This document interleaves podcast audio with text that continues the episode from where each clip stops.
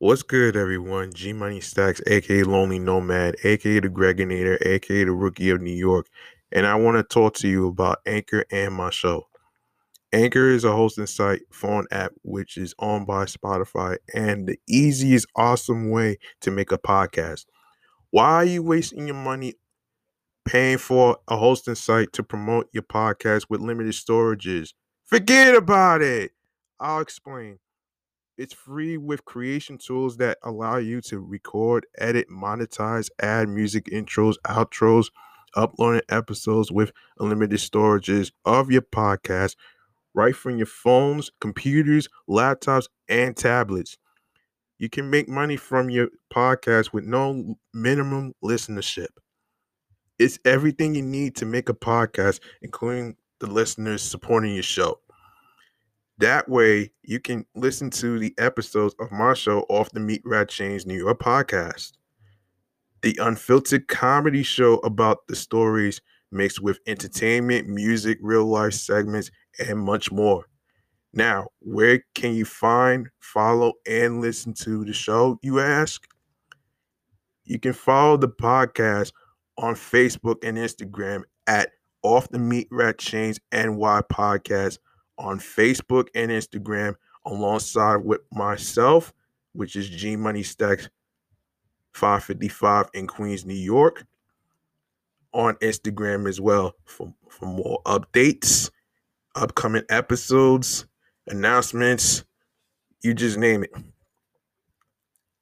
Now, where you can listen to the podcast is on Anchor, Audioburst, Breaker, Podurama, Listen Notes, Spotify, Stitcher, Deezer, Podchaser, Pocket Cast, Podcast Addict, Player FM, TuneIn, Google Podcasts, and remember, we are also on Amazon Music, iHeartRadio, and YouTube. If you have a dream of becoming a podcaster like myself and individual friends that's co hosting with me, go download the free Anchor app or go to anchor.fm to get started. Now, if anyone has any questions on who sent you to Anchor, tell G- tell them that G Money Stackz from Off the Meatrack Chainz New York podcast sent you.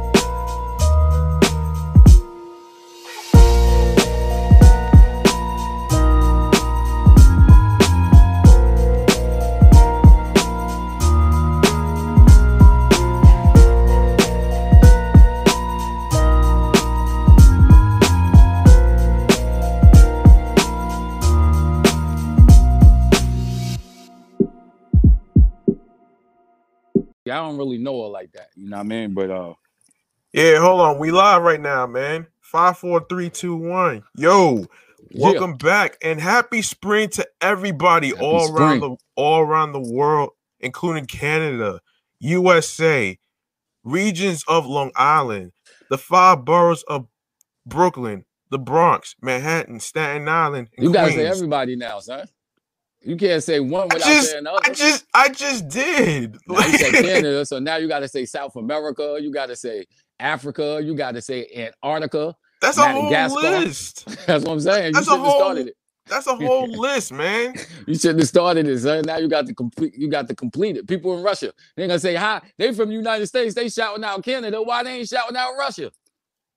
I that's why I said all around the world because I ain't oh, got Oh, yeah, time right, to name. That's why I right, said I don't right, got time to name right. all these all these places though. You right. You right. But- you right. So shout out to Earth. anyway, man. Hey, listen. I'm signing up for Mars, son. I'm gonna be on that first thing smoking. Straight to Mars. You know, I need to get out of this place called Earth. Yo, anyway, man. I'm an alien, man. Anyway, listen.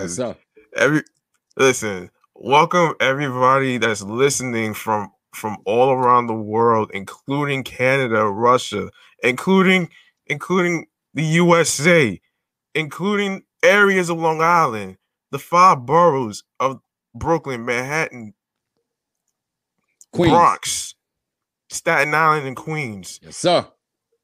This is your host with the most G Money Stackz, aka Lonely Nomad, aka The Gregonator, aka Rookie of New York, and you are listening to Off the Meatrack Chainz number 20. Number We made it! Yes, We, sir. we fucking made it, Yes, man. sir. Yes, sir. We did. We sure did. We sure did. You know? And I want to tell everybody they better do their jobs and share the podcast, man. Tell a friend to tell a friend. Heard? And don't forget the shit, and don't forget to share the audio streaming platforms too, Exactly. including including including um YouTube as well. and Yes, sir. and speaking of YouTube, if if you are a new listener in the YouTube Enclave community world right now, and, and new listener, and you miss any previous episodes whatsoever, Mhm. don't worry, I got you. All you Got gotta do, all you gotta do is subscribe to the YouTube channel, which is G Money Stackz 555. Click the notification bell to be notified of when the show goes on the air live. Plus, upcoming episodes, live stream, of course. And also be sure to comment on the episodes, including the topics that we discussed, what you thought about it, and and how do you feel about certain things about certain things and previous recorded episodes. And don't forget to don't forget to to share the podcast along with audio streaming platforms with your friends Yes, sir. and also you could you could also you could also listen watch and also download like and Subscribe. you know yeah And i just i just said that You know? You gotta let that YouTube algorithm know that somebody out there is watching them. That's how you cheat the algorithm, is what they say, right? it's a tricky place man yo man but um but anyway man yo how's how's your how's your week It was good. Um, the reason why we're a little bit late today is because I told you about 10, 15 minutes, but then a fight came on. Dillian Whyte for Alexander Povetkin out there in the UK. It was a great heavyweight fight, man. My boy Dillian Whyte won. So shout out to Dillian Whyte. Boxing is heating up, especially the heavyweight division. Uh, they're gonna have um, a unification bout where we're gonna have an undisputed heavyweight champion, and we haven't had that in a long time. So that's gonna happen when Anthony Joshua face, faces off with Tyson Fury. It's gonna be a hell of a fight, man. oh wow It's gonna be a hell of a fight. an unde- an undefeated an undefeated boxer Well, undisputed. So that means um, like what do you mean by undisputed they'll have all four belts. So one guy's gonna have all the belts. i thought you know, don't you mean undefeated don't you well, mean no, no, undefeated? undisputed. Um, undefeated mean you you never lost a fight, but you could lose a fight and still have the belts. You know, so um, we'll look at someone like Anthony Joshua who has three of the belts right now. He lost the fight out here in uh, Madison Square Garden, but then he came back and beat the guy, so he got his belts back. So now he got three belts. Tyson Fury just won his belt off of Deontay Wilder, so now they're gonna go in and fight each other, and whoever wins are gonna have all four belts. That's when you become all undisputed. That means like it's undisputed. Like, you know, it's undisputed. Like, let's say our show was the undisputed best show on the on, on the internet. That means that nobody can dispute what we're saying. You understand what I'm saying? Like nobody can dispute it. That's that's that's official, son. oh man You know? You know, I never really thought about it that way. I never Yes, even sir. thought. I never even thought about our pod, our podcast being, you know, undisputed compared to Interlude Radio or Interlude Exactly. Sports. Exactly. You know? But nah, you know, you know, it's about the it's about the hustle. And we work hard. We work very, very hard to provide our audience with uh, good content. So uh, it's definitely gonna gonna make its way. This is only the first season uh, of Off the Meat Chains New York podcast, and it's I not feel that season. It's not season, man. It's Well, it's, you it's know. going straight through. well, we haven't even been here for a year, is what I'm saying. So give it a little bit of more time. You know, I'm, I'm sure we'll be there. yeah, how was your week, brother? my week was all right though. Um, I last the last Saturday I worked, I had to um I had to talk to this black lady who's who's black and everything, and I actually had to vent because I was venting about the whole cancel culture thing and everything, and then and then she brings up how eh, she brings up and I told her about the slashings and the attacks of the Asians and all that other stuff, and then she brings up she brings up how you know how how they hurt African Americans for over 400 years, and I tried to basically explain to her that revenge, hatred, darkness does not solve does not solve all the problems. It's going to make shit worse. Hurt people, hurt people does not solve all the problems.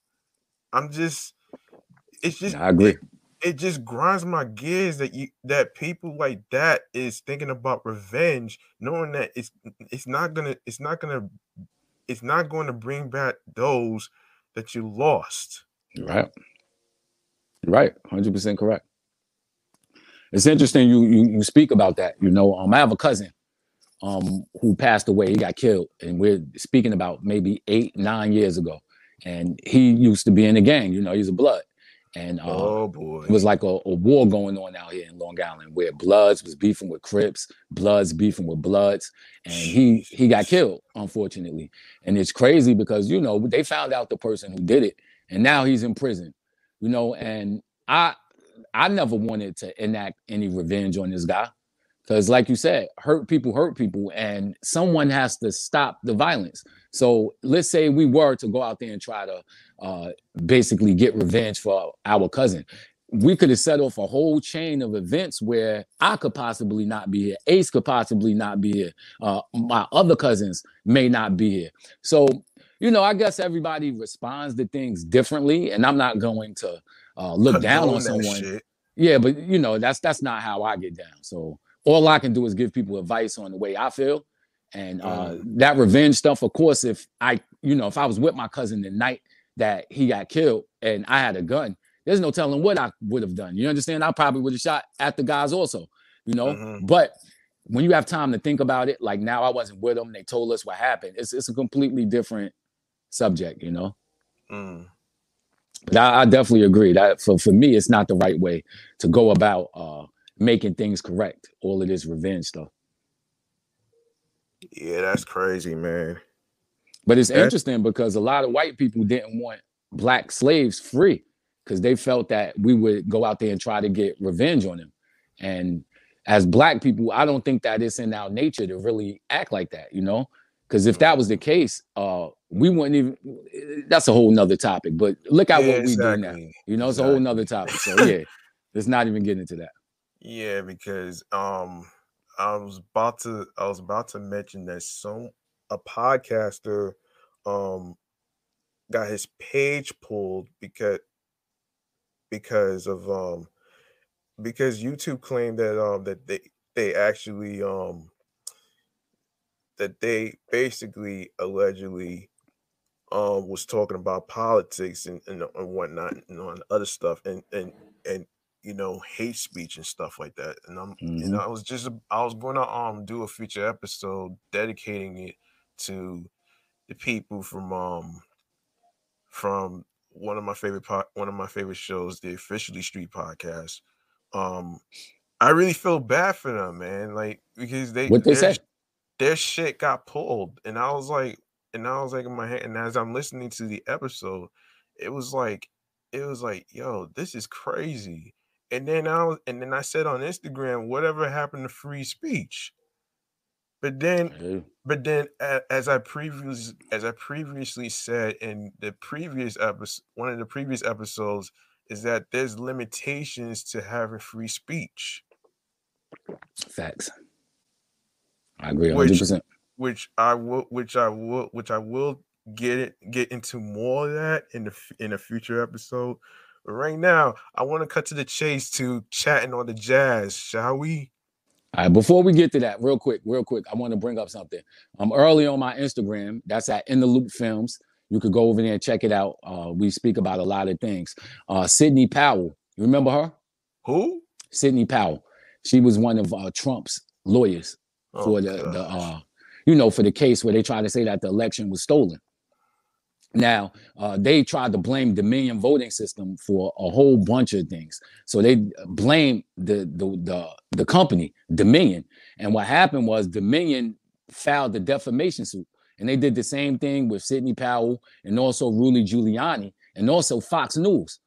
Now, the most interesting thing about this is that Sidney Powell with and uh, Giuliani, their only defense is that only stupid people will believe the stuff that they were saying that the election was stolen the way that they say it was stolen. Now we this talking was about two months ago. exactly. So now we're speaking of freedom of speech, and we look at what happened over there and at the Capitol. And these people were listening to the Sidney Powells. They're listening to Fox News. They're listening to Giuliani. They're listening to Trump. But when these people actually have to put their money and put evidence behind the words that they were saying, their only defense is that only crazy people will believe us. So when we talk about freedom of speech and we see that people could come up here and lie to you and know that what they're saying are lies, meanwhile, you have people in America that won't know that these people are lying. And then they go out there, and now we have a police officer who was killed out there. We have people who stormed the Capitol. I I, I think that they would have killed Pence if they had caught him. They'd have hung him, like they were saying, hang Mike Pence. You understand what I'm saying? And all of this is off of noose. propaganda. You feel me? So, of course, freedom of speech, we should have freedom of speech, but at the same time, it has to stop somewhere.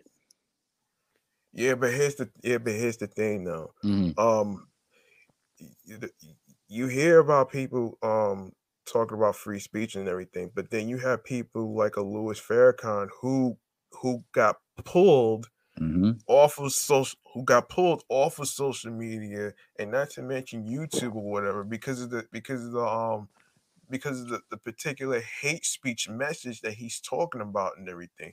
And and on this platform right here, we don't condone hate speech, anti-Semitics, and all that other shit. We don't condone any of that shit, and we don't condone bullying either. I agree. You get what I'm you get what I'm saying? Yes, sir. Like I'm not trying to have my page pulled based on some crazy shit Mhm. based on based on whatever YouTube guidelines it is.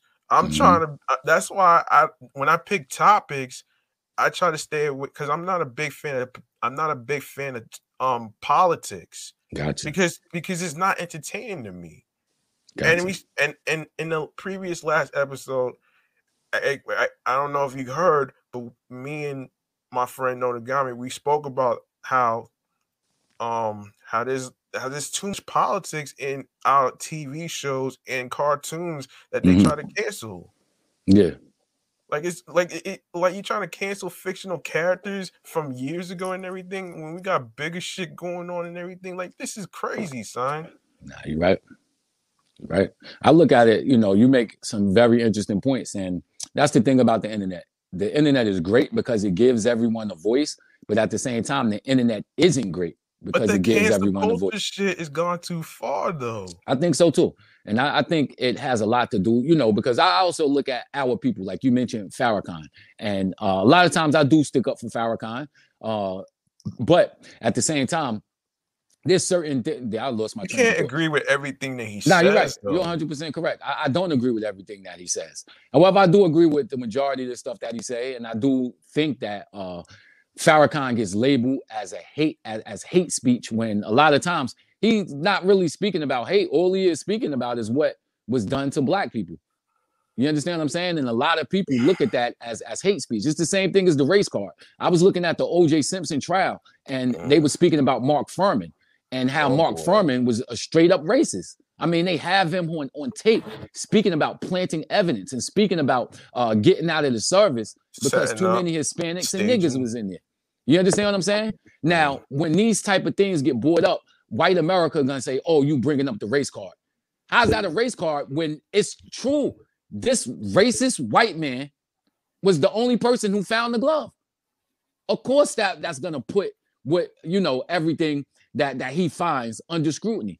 Then he lied in court about it. Then when they asked him if uh you know uh, uh, uh, if he ever planted evidence, he said he pleaded the fifth.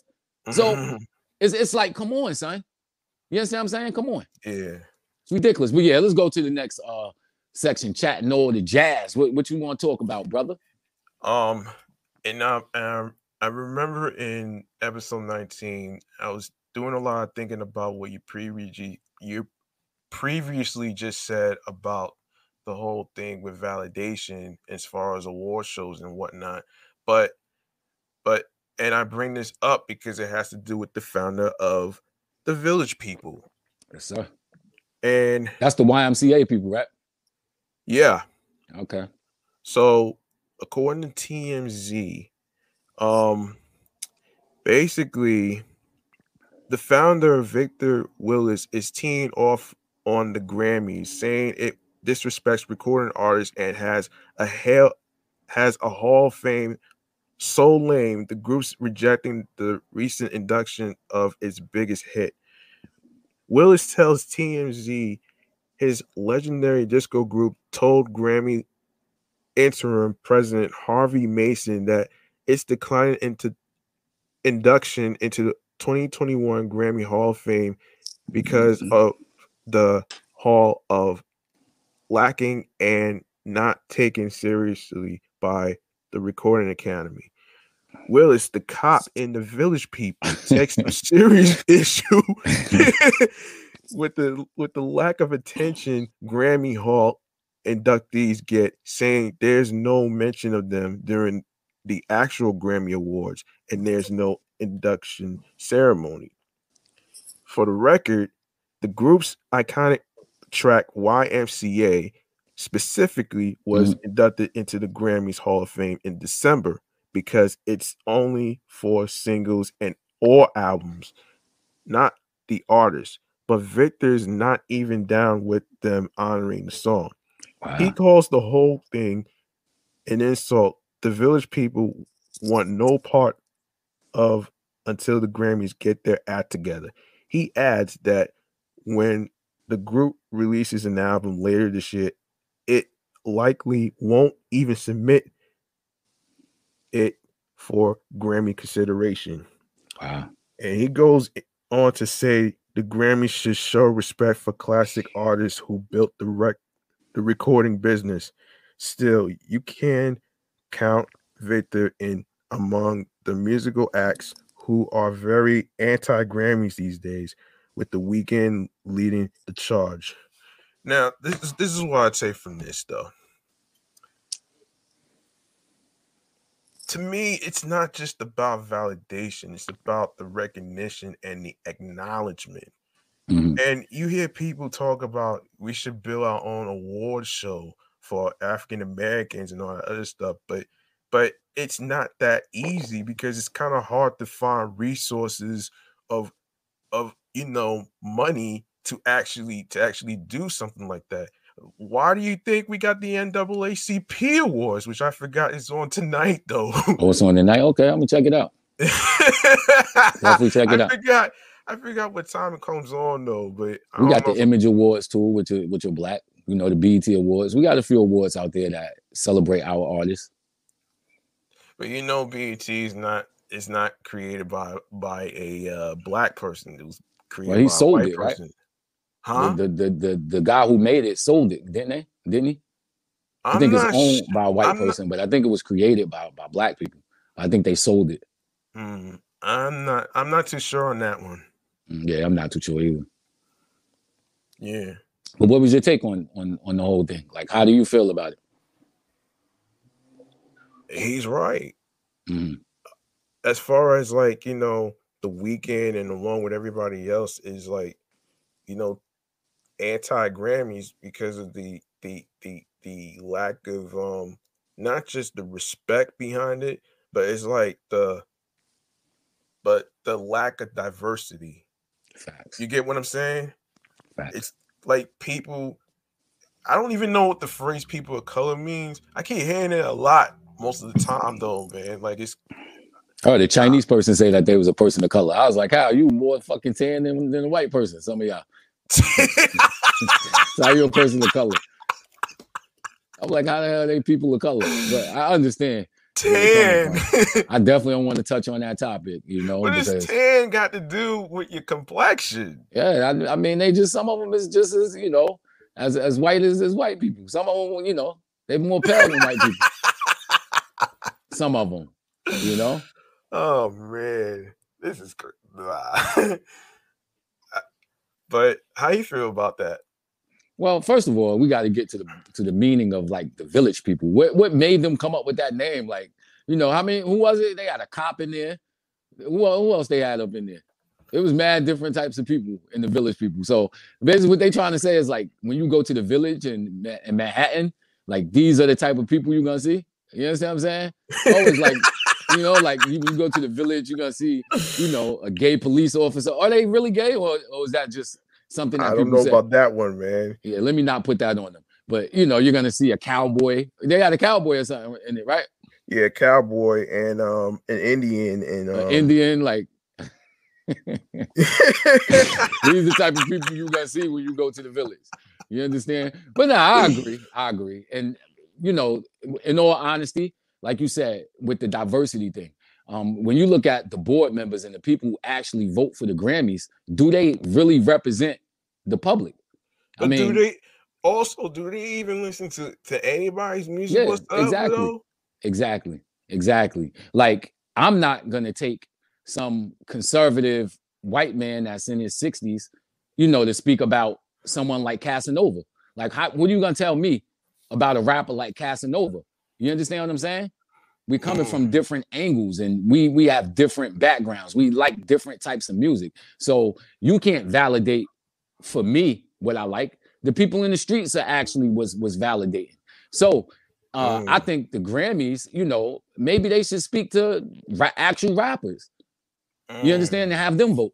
Maybe have a Jay Z, have a 21 Savage. You understand what I'm saying? Like have Yeah, these type yeah, of yeah. Jeezy, have these type of people voting so that we can have a true representation of what the people are, are, are looking at because they're definitely out of touch.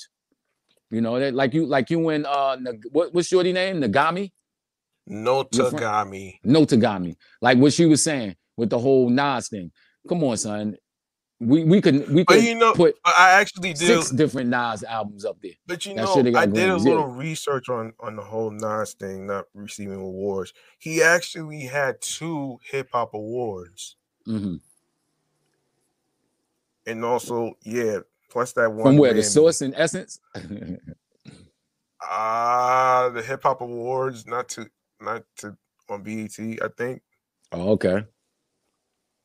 I think everybody who not everybody, but a lot of people who grew up during my time frame, uh, we definitely looked up to Nas. Nas was one of those rappers that um, we all wanted to be like. You know, I remember- 27 years. I had no what I'm saying. idea. I had Yep. no idea he's been in the music game for that long, man. Exactly. Exactly. It's it's interesting because I think his first album came out what 93? 19- 94. 94. Illmatic. Exactly. So I was 14 at that time. And I remember like, you know, during that time, all everybody in New York, all we listened to was Wu.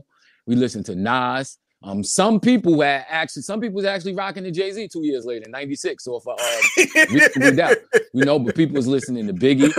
Um, I remember, man, I, I was right here in New York, man. You know, uh, Oh man, that has to that has to be really something though, man. Yeah. Exactly. You saw that Biggie uh show that's on Netflix. They talk about his life and death. It was excellent, man. You should watch it Oh. when you get a chance. oh, the big, oh, the Biggie documentary. Yeah, it was it was real good. I didn't know um I was actually going to talk. I was actually going to talk about in in episode twenty one. Okay, so we because we'll, of we'll um because of um the hip hop uncovered um Mhm. TV series, which was Yes. a six episode that we was gonna get into and stuff. What they talk about the deaths of Tupac and Biggie Huh? and uncovered. What they talking about in that? Wait, hip hop uncovered. Yeah. Um, it's not. I don't think it's even that though. It's like they're giving their stories from their perspective. It's not really so much about the drama per Okay. se, but it's kind of like a. It's kind of each each episode has like different stories and different perspectives and stuff. Gotcha. I gotta check it. And You watch, also, um, Grand wanna- Army. You know, That's your that's your Grand Army. Oh nah, I never heard of it though. It's Never on of it. Netflix. Check it out when you get a chance. I'm gonna give you my Netflix um account, man, so you can watch some of this stuff. I have, But, an, uh, I have an app where I can watch all that stuff. Okay, yeah. So check it out when you get a chance. It's interesting. You know, it's local. I think you might like it. yeah. Um, you also wanted to know how did the village people get their name? Yeah. So basically, Morali the demo and came up with the idea of packaging Willis as a member of a group called, you guessed it, Village People. As to Mhm. why he chose the name Village People, this was a nod to the thriving gay community in Uh-oh. Greenwich Village, New York. uh oh. Uh oh. Uh oh. Don't mess with them boys, man. Don't mess with the alphabet boys, man. You gotta stay away from them, man. Don't say nothing. oh, you know, the. LGBT community. and I really and I really thought there's more to the story of how they got their name and everything. Nah, but it's like I didn't know it was for the gay community. I thought it Yes, was like sir. I thought it was like for the band itself. Yeah, I thought it was just representing the people that you see in the village, but we already know that the village is known for having a, a large homosexual uh, community. You know, Since 1977. that's when they first came out. That's crazy, man. You know, it's funny. What I think of, you know, it's it's hilarious. You know what I think about when I think about the village people Yeah. and like going into the neighborhood. Like, remember uh Sesame Street? Yeah. What about it? The song "These Are the People in Your Neighborhood." In your neighborhood, like that's what I think about when I uh think of the village people. You know what I mean? Like these are the people that you don't see in your neighborhood. You know, when you're down there in the village. I had no idea you was gonna actually th- use that as an example, man. I like You- that show, man. Eh, you know, they moved, you know they moved Sesame Street from PBS to HBO, right? why? What they cursing now? They got sex scenes or some shit like that. Why is on HBO now? You yeah, I had I had no idea, man. It's crazy to me, man, how they The count. I think I think it has to do with the fact that um, you know, on PBS you, you can't really say certain things, Yes, sir. But, at but on HBO, which is it's more adult. But what do we want kids to know about that though? You know what I mean? Like, what are they switching up their market? I That's mean, kind of I mean, well, market yeah, you know, they switching prob- up their target market something. that's prob that's probably part of it though. hmm I mean, as far as like maybe adults might be might be the the, the, the main target. hmm Well, that's that's that's crazy. Because if you think about it, you know, I could count for almost 20 years of children. I grew up on Sesame Street. You know, I have cousins that's 30 that grew up on Sesame Street. It's the same thing as Barney. You know, uh, Barney, I, I when Barney came out, I was older, so I didn't get raised on Barney. But a lot of kids got raised on Barney, yo. Yeah. Same thing with the Teletubbies. I, I was way too old when the Teletubbies came out. But you a lot of watching kids, Teletubbies? yeah, that's what I'm saying. I, I never watched it before, but a lot of kids watched it. Mm. You How know, many and it's the same people- thing. How many people you know been watching Teletubbies? Just my little cousins. I got a lot of I got a lot of little little, little guys and little girls. Members, you know what I mean? That's You not know? bad though. And it's Uh, funny because you know they're they're older now. My little cousin. So think about it. I'm 40. You understand what I'm saying? I got Oh, cousins that's like 30 now. So I was 10 when they were Mm. born. So now a lot of them guys that's 30, I'm still looking at them as children. Mhm. And they fucking, you know, they grown ass people, man. yeah. You know? It's like your mother and, and your sister. They always look at you as little Greg. I mean, Lil G Money Stackz. You know whoa, what I mean? Nothing, whoa, nothing you can do. There's nothing you can do. Whoa, whoa, wait a minute, wait a minute, B Love. Yeah. That's not, you know I'm not a little baby no more, man. That's why I grew, that, that's why I grew the facial hair. But your parents and your sister still think that about you, don't they? My sisters don't think of me as a baby boy. Oh, they she don't? knows oh, okay. she knows I'm an adult. Nah, I hear you. I hear you. See, I my mother still call me baby. I may be the youngest, but that doesn't mean I'm a baby, man. Like, nah, come well, on. you know what I mean. That's you know the same thing with my mother. So I can have a conversation with my mother, and she'd be like, "Oh, my baby's not feeling good." I'd be like, "Mom, I'm about to be 41 in May. What are you talking about?" She's like, "You're still my baby, Lou." I'm like, "Mom, come on, cut it out." Yo, I hate when parents over. I hate when parents overprotect their sons and daughters from yeah, everything. That's what they do. It's been happening to me all my life. I could. Yep. She my mother cost me my own first time to date a woman. She cost Why, me my chance, man. Like, what happened, man? yo, it, she comes up with stupid excuses not for me to spend time with with my with my friends at their house and everything with stupid, yeah. stupid ass reasons, man. Mm. I'm like, listen, I I stopped asking for approvals from my mother at the age of 19. After I mm-hmm. became 18 and I became an adult, I didn't need her permission or her approval anymore. Right. Because I'm not trying to look for a validation. And this exactly. whole and this whole idea of of me dressing appropriate and everything is it's almost like saying I I can't be myself. I can't but be my own individual. Like it's you crazy skipped, to me. You skipped over a whole bunch of stuff. What do you mean by dressing appropriately? so I don't like this whole crazy idea, this whole crazy notion about like, oh, oh, she talks about how people dressed up, dress, dressed like bums and all other stuff. It's all these stupid, stereotypical bullshit mm-hmm. ass excuses and shit. Not for me to be my own individual. I have to be my own individual because nobody's gonna do it for me but me. You're right. I agree. And if I want to, and if I want to rock outfits like hoodies, t-shirts, sweaters, sneakers and whatnot and, and whatnot, then then I'm allowed to do that. Now that I'm right. working and everything, it's it just I don't need their approval anymore. I'm an I'm an adult. I hear you. It is and a place spe- for their for their. You know, I'm sorry, go ahead. And speaking of being an adult, you heard that Miami, Florida got a curfew at 8 p.m., right? I heard about that. Well, what happened was there's been there's been so much so much going on with with like you know major major major major brawls. Like this is it was a brawl by the M double M A place and stuff like that, and some mm. guy pulls out a gun from a brown paper bag and decides to shoot it in the air to basically try to try to like you know stop the whole ruckus and everything, which was in poor taste. It is. And then you got motherfuckers still doing parties and shit and everything, and this is and this is and there's too many fights going on and everything. This is why this is why they got a this is why they got a curfew at 8 p.m. That's crazy. That's crazy, crazy, crazy. Listen, yeah, man. Yeah. This I you know I feel the government has a hard job. Um, you have over a hundred million Americans, and you got over a hundred million people that got different thoughts and different ideas and different agendas. And people yeah. are gonna want to do whatever the hell they want to do.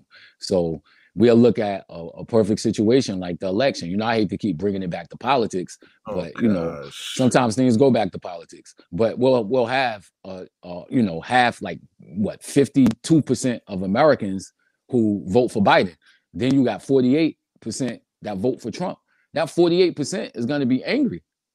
You understand what I'm saying? Oh, so, boy. you know, the majority rule type stuff is is, is hard and, it, and it's harsh. And I get into it every day with one of my best friends. You know, uh, my man Mike, he's from Brooklyn, and uh, he's okay. a cool dude. But he's against all these mask mandates. He's against the government uh, telling us that we should get vaccines and things like that. And I understand that. But at the same time, if the statistics that they give us on coronavirus are true, then what is the government supposed to do? You know, aren't they supposed to tell us to take the vaccine? Aren't they supposed to tell us to wear masks? Aren't they supposed to lock things down? Yeah, but last time, but last time when um when it, but last time when everybody went on lockdown and everything, it, it didn't really work. Look what happened. Suicide rates is up. You're right. People's mental mental health is people's mental health is at stake and shit. It's like, like, I'm I'm gonna just say this though, man, and this is and this is gonna go by a question for those for for for those who's using conspiracy theories to say that to say that vaccines are to turn into zombies and shit. And uh, I had a customer that I was talking to.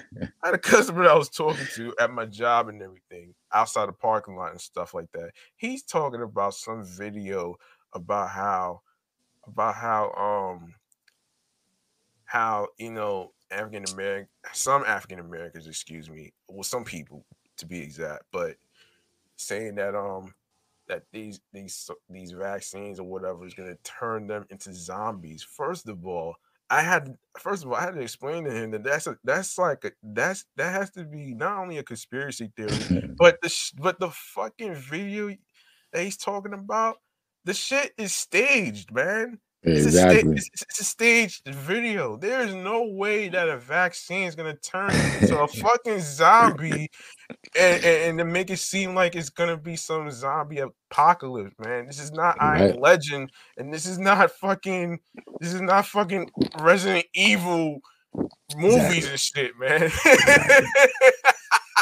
right.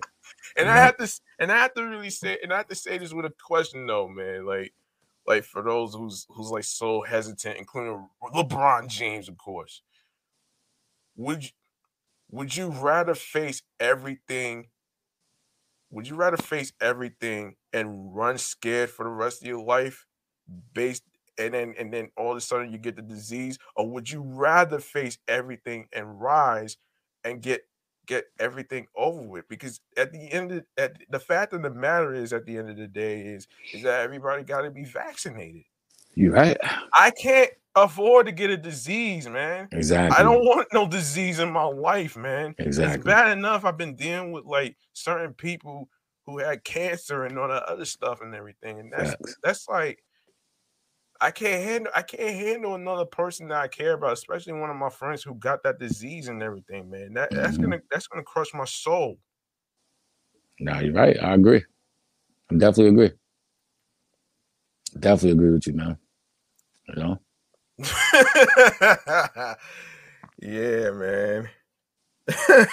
but now it's you know it's real. It's real, man. You know, it's, it's definitely real out there.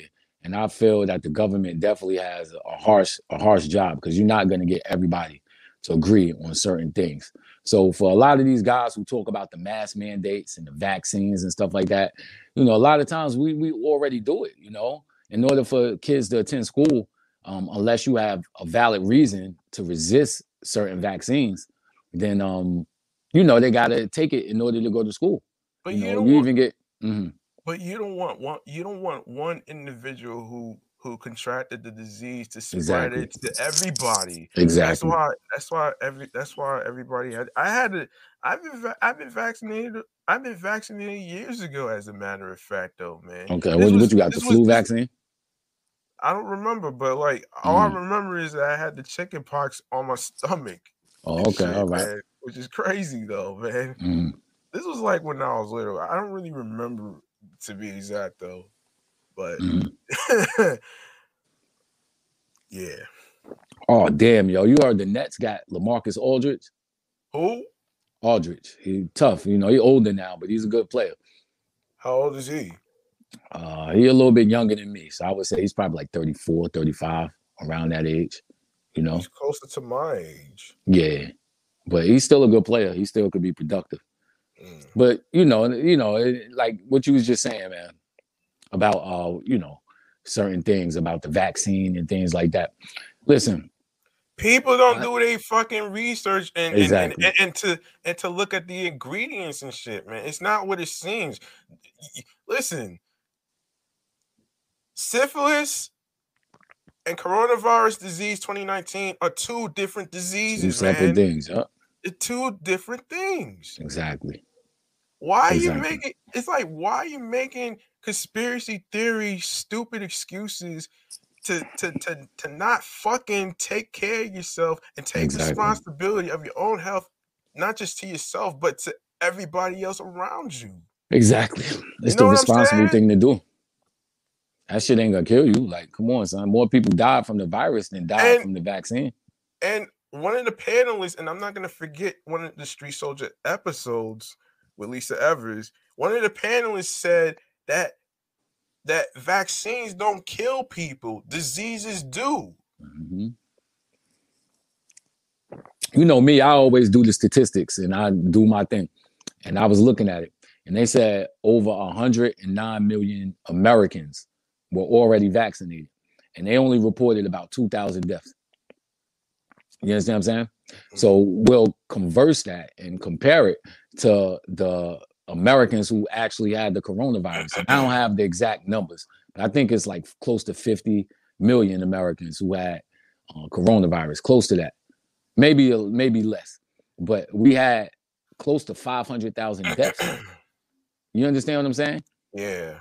So when you look at the numbers, I take my chances with the with the vaccine as opposed to the virus. And as you know, I caught I caught it, and it didn't. You see, a lot of people don't understand how coronavirus work, and I hate speaking like this because people always want to call me a know-it-all. But I've actually done the research on it. So you know the way uh, HIV AIDS. and AIDS work together. Uh-huh.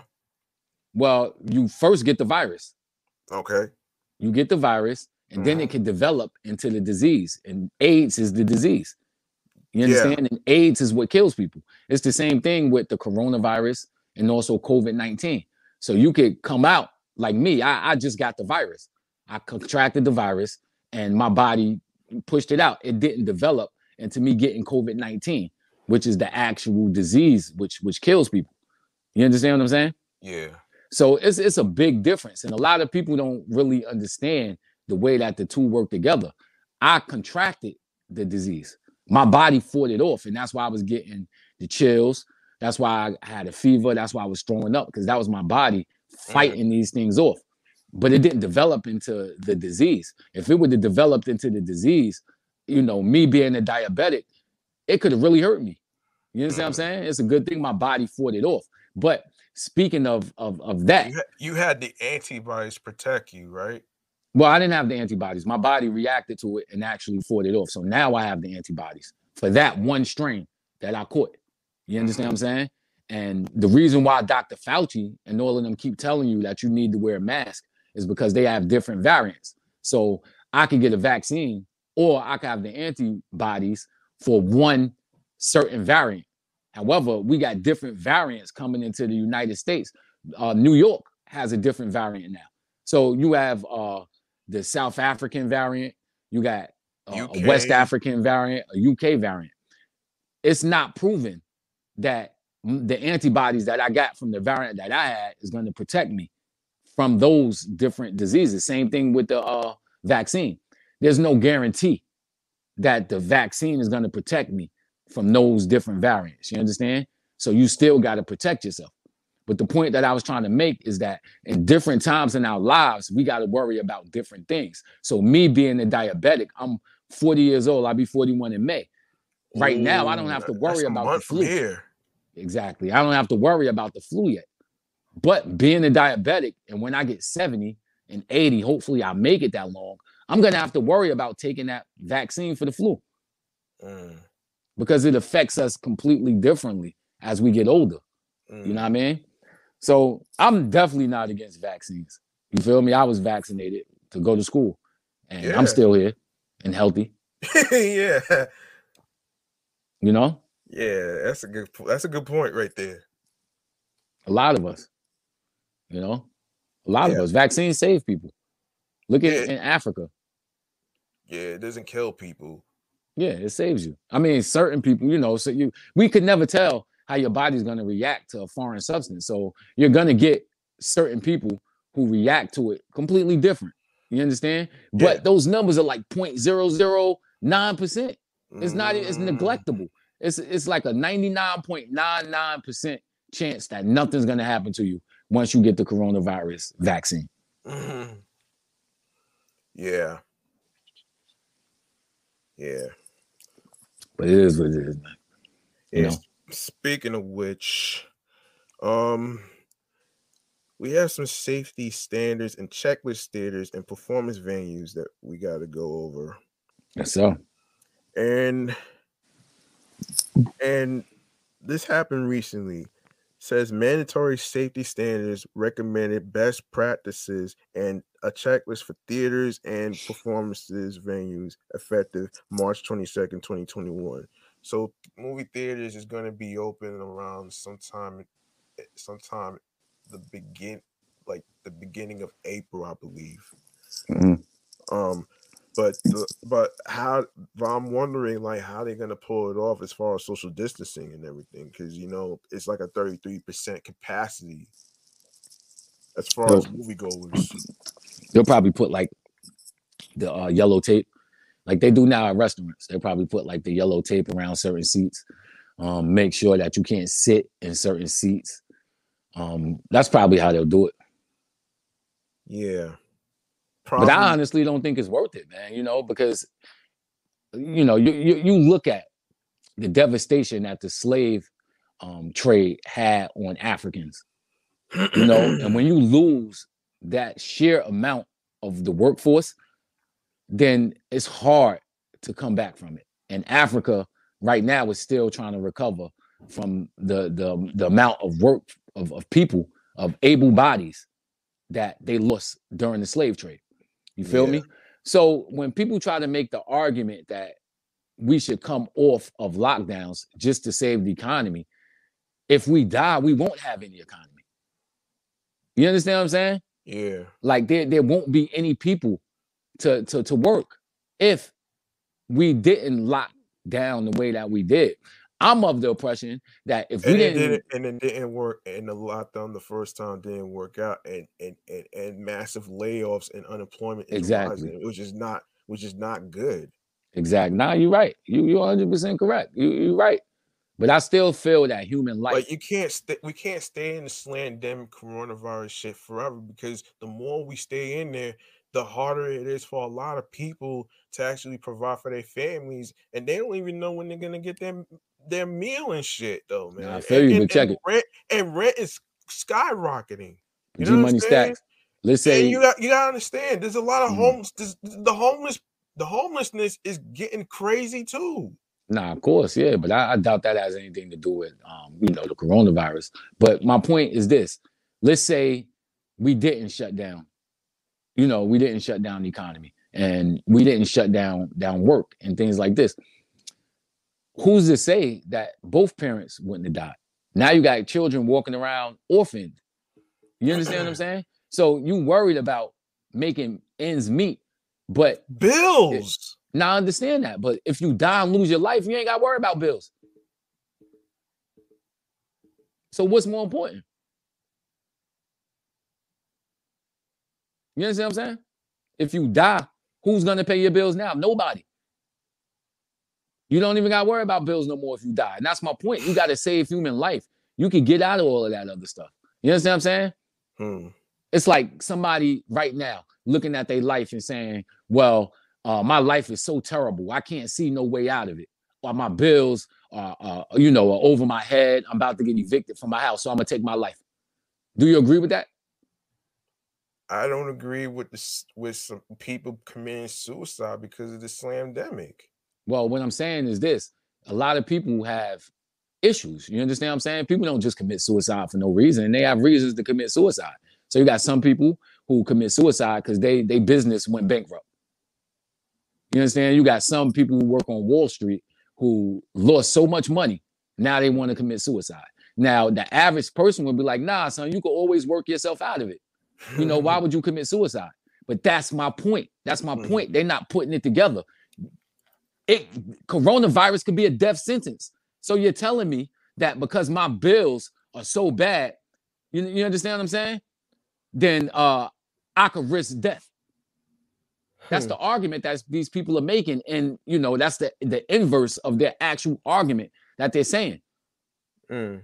Meanwhile, anyone with sense would tell you, okay, things may look bad now, but they can always get better. So now bring that to the coronavirus argument and Mhm. think to yourself, like, okay, my bills may be getting out of hand right now, but the fact of the matter is I'm not going to work and exposing myself to coronavirus. So I'm living Mhm. and I can, you know, hopefully I can get myself out of this. But if you're sitting over here saying that, okay, I'm gonna risk death just so that I could get my bills paid, that's the same thing as committing suicide. Hmm.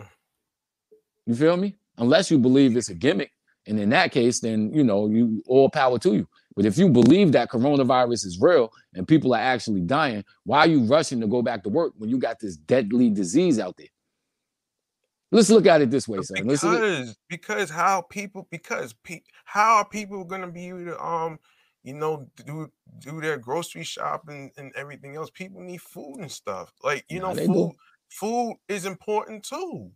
Like nah, it you definitely can't you can't you can't necessarily you can't necessarily like you know expect people to not go grocery shopping and everything But people been going grocery 'cause you don't Nobody wanna- told you you couldn't go because you don't want to end up like those people.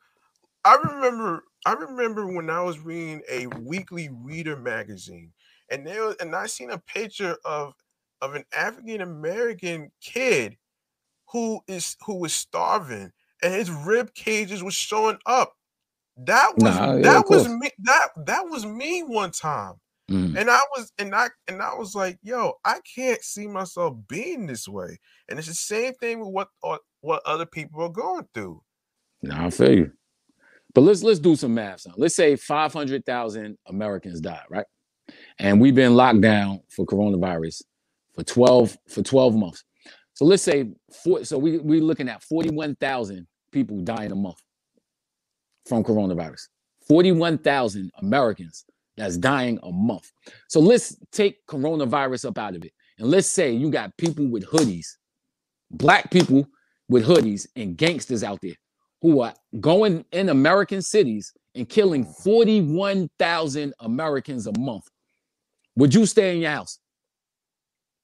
as far as as far as anything goes, as far as like the craziness and stuff. Cause I Yeah. barely I barely go out to Well, what I'm like, saying is that let's say in your neighborhood right now, okay, let's say 10,000 people were being Uh-huh. killed a month by these people that's catching you going outside and they're wearing hoodies and masks and they just out there shooting and killing people. You yourself, would you go outside? I'm I mean I mean I be I'm always I'm I'm always a I'm a homebody anyway. It's but not I'm like asking you, son. Would you would you trust your mother would- going I- outside? Would you trust Huh? your sister? Would you trust your mother or your sister or your cousin or your girlfriend going outside if in your neighborhood that's ten hard thousand people were being murdered? That's a hard one right there. I mean, You would tell them to be safe, right? You would be like, "Don't go out at certain times. Don't do this. Don't do that." Everybody will because they do to, it now. I would tell them to be careful. Like, But you know what I'm saying? exactly. Put like this: Would you go to South Side Chicago right now wearing a certain color? No, I don't. I never even been to Chicago. But what I'm saying is that we, we know the statistics. we know the statistics in Chicago, and we know that people are being murdered out there. Or if, let's say, would you go to Compton? Let's say Compton in the blood neighborhood wearing blue. No, not Exactly. Not, not, in, not in your lifetime. Exactly. Now this is my point. Now, now, now this is my point. Now, now this is my point.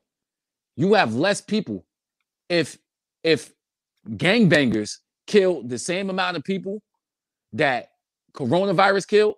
Mhm. we would need 15 years, 15 to tw- like 12 to 15 years of gangbangers killing people at the rate that they're killing people now, just to reach the amount of deaths that coronavirus caused. Okay. All right. Now, people who live in certain neighborhoods with gangs, they'll tell you that they held hostage. Mm. They can't go out at certain times of the night and they don't do it because they scared to die. Yeah. But now you take that away and take the hoodies and take the gangbanging away and replace it with a virus that people can't see, then people act stupid Mm. and say there's no reason for you to be afraid when it Mm. is a, a, a reason for you to be afraid. Gang banging and murders would have to take, it would take 10 years of the current rate of people getting murdered to reach the 500,000 people who was murdered in one year from coronavirus. This is a threat. Just because you can't see it does not make it less of a threat. It is. Is it, it? It it's pretty tough. I mean, it is a pretty sticky situation. I mean, I do agree with that one right there. I just say you gotta take precautions, son. And people saying throw caution to the wind. Yeah, but when yeah, but it's like crazy. yeah, but like you know, you know, you could prepare you could prepare almost every day all you want, but but at the same time, as I previously was saying with the whole with the whole um what is it, the blindside torpedo metaphor, I was basically saying like you can never like even if you prepare, you can't prepare for unexpected surprises. Right. That's know what I'm saying? surprises. That's what I mean by blindside torpedoes. Mm. nah, you're right. Nah, you're right. You're right. There's certain things we can't do, son. You know what I'm saying? I think politics play a huge role. I'm not saying with you, because you know, you're you're liberal on a lot of things, but then you know, you're conservative on other things. So when it comes to you, I, I see that, you know, you're thinking logically and you're thinking with your own mind. You're not allowing political parties to affect your uh thoughts on things. And that's that's that's great. You know? yeah. And that's, a, and that's a good thing you made that point about me not being a robot. No, you're right. You're right. Right. Right. Oh man, speaking of the robots, let's get to let's get to let's get to more the story of the standards, safety standards, and checklist standards and performance venues. So the article goes like this. These set the specific COVID 19 workplace safety standards for theaters and performance venues are issued to provide owners and operators of theaters and performance venues and workers and customers with instructions to help protect against the spread of COVID 19. A performance venue is a facility where performers are in a designated area, such as a stage. Audience members remain in fixed or assigned seating during the performance, and seated and seated, excuse me, dining service is not provided. Oh boy. These standards are minimum requirements only and are not exclusive or exhaustive. The public health data for disease prevention that inform these guidelines can and does change frequently. And the operator of the theater or performance venue is accountable for adhering to all local, state, and federal requirements. Um, hold that thought. Um, federal requirements. The operator of the venue is also responsible for staying abreast of any updates to these requirements. Violation of these standards may result in civil fines of up to $500 per violation, provided that each individual instance of non compliance and each day of a continuing violation may be fined as a separate violation. Each person present over any capacity limit specified below may likewise be fined as a separate violation. I'm back. I'm back. Yeah, cooked what crap. happened, man? Yeah, what yeah, my thing disconnected, man. For some reason, I connected to YouTube, then it disconnected.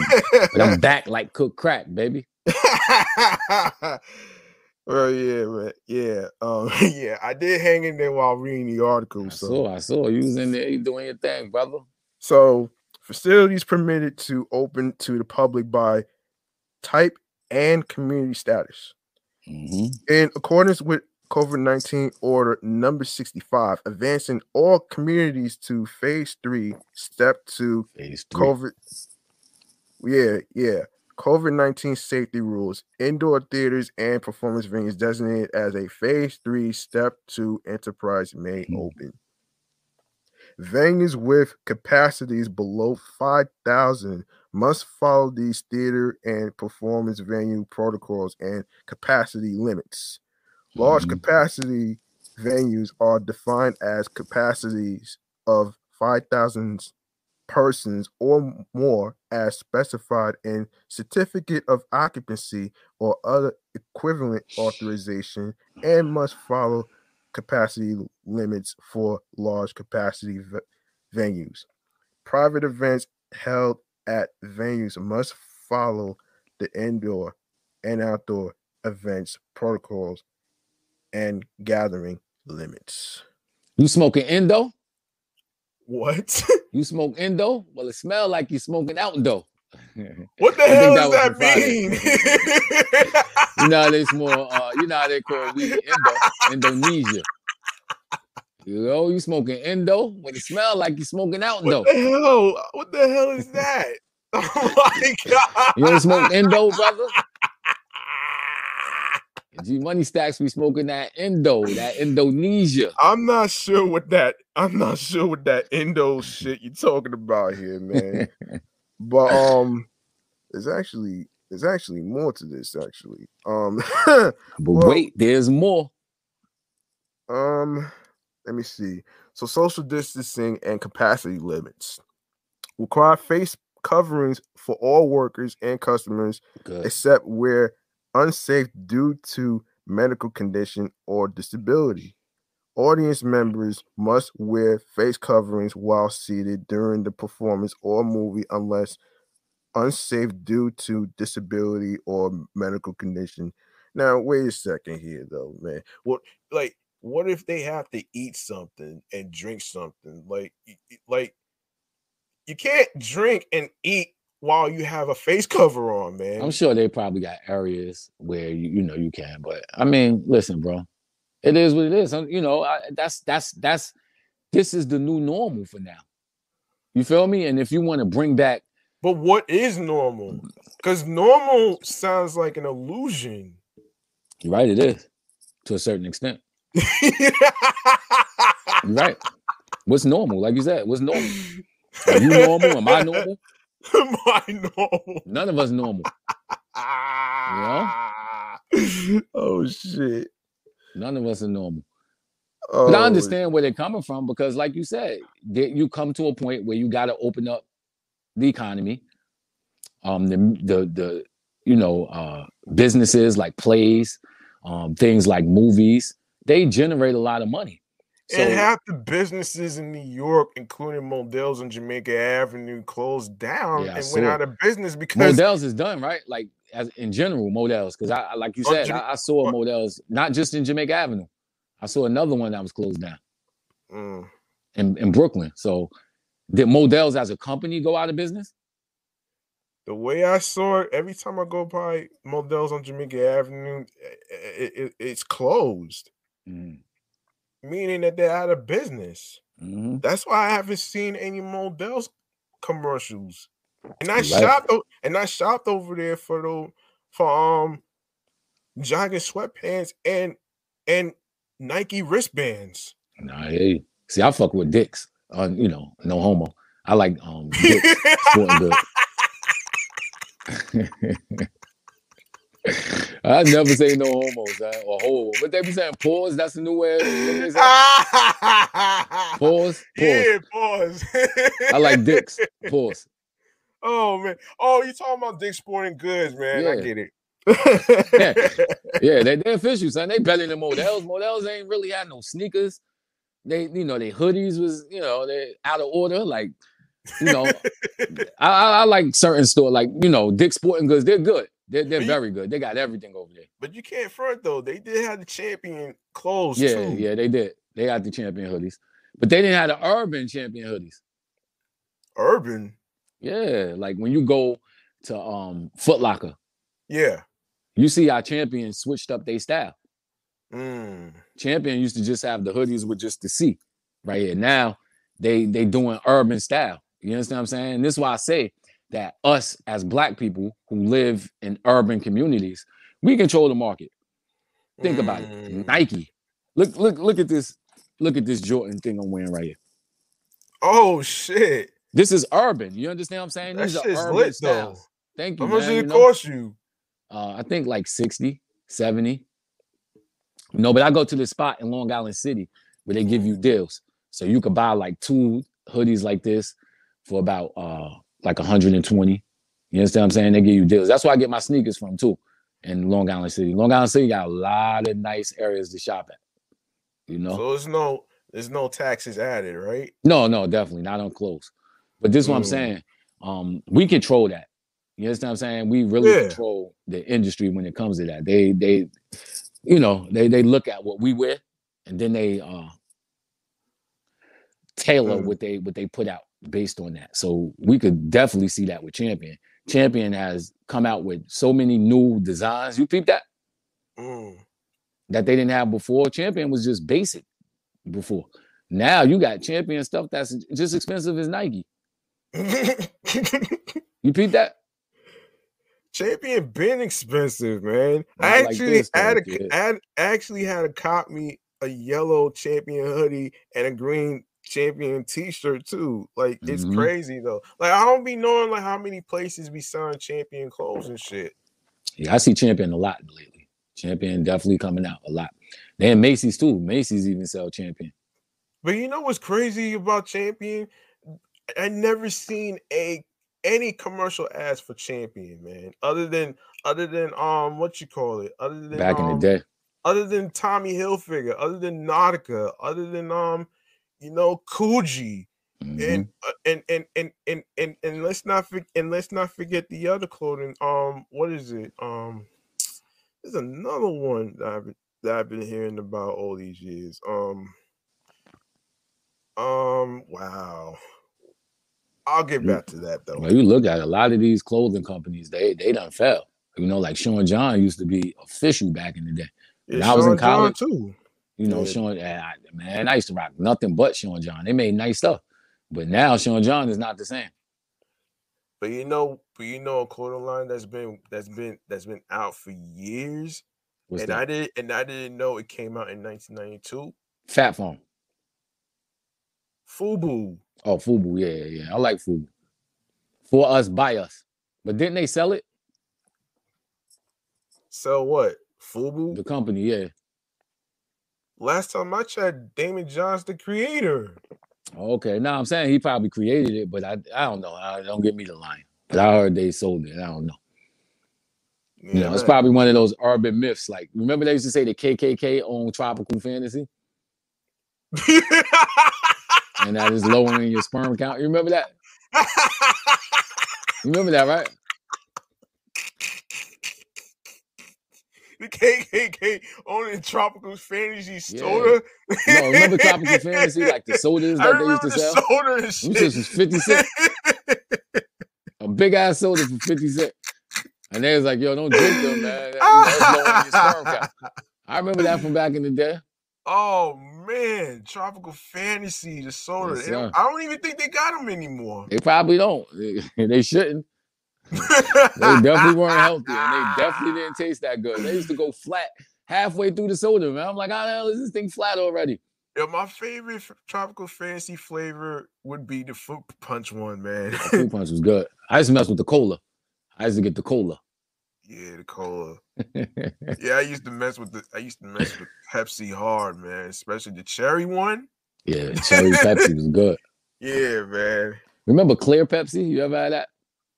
Clear Pepsi. When it was like clear, it looked like Sprite, but it was Pepsi. Oh shit! Yeah, Remember that? I can't recall the last time I saw it. I can't recall the last time I saw that shit though. they discontinued. No, nobody sell them no more, man. You know, they got discontinued. Like, imagine getting discontinued. You know what I mean? Like, imagine somebody discontinuing you.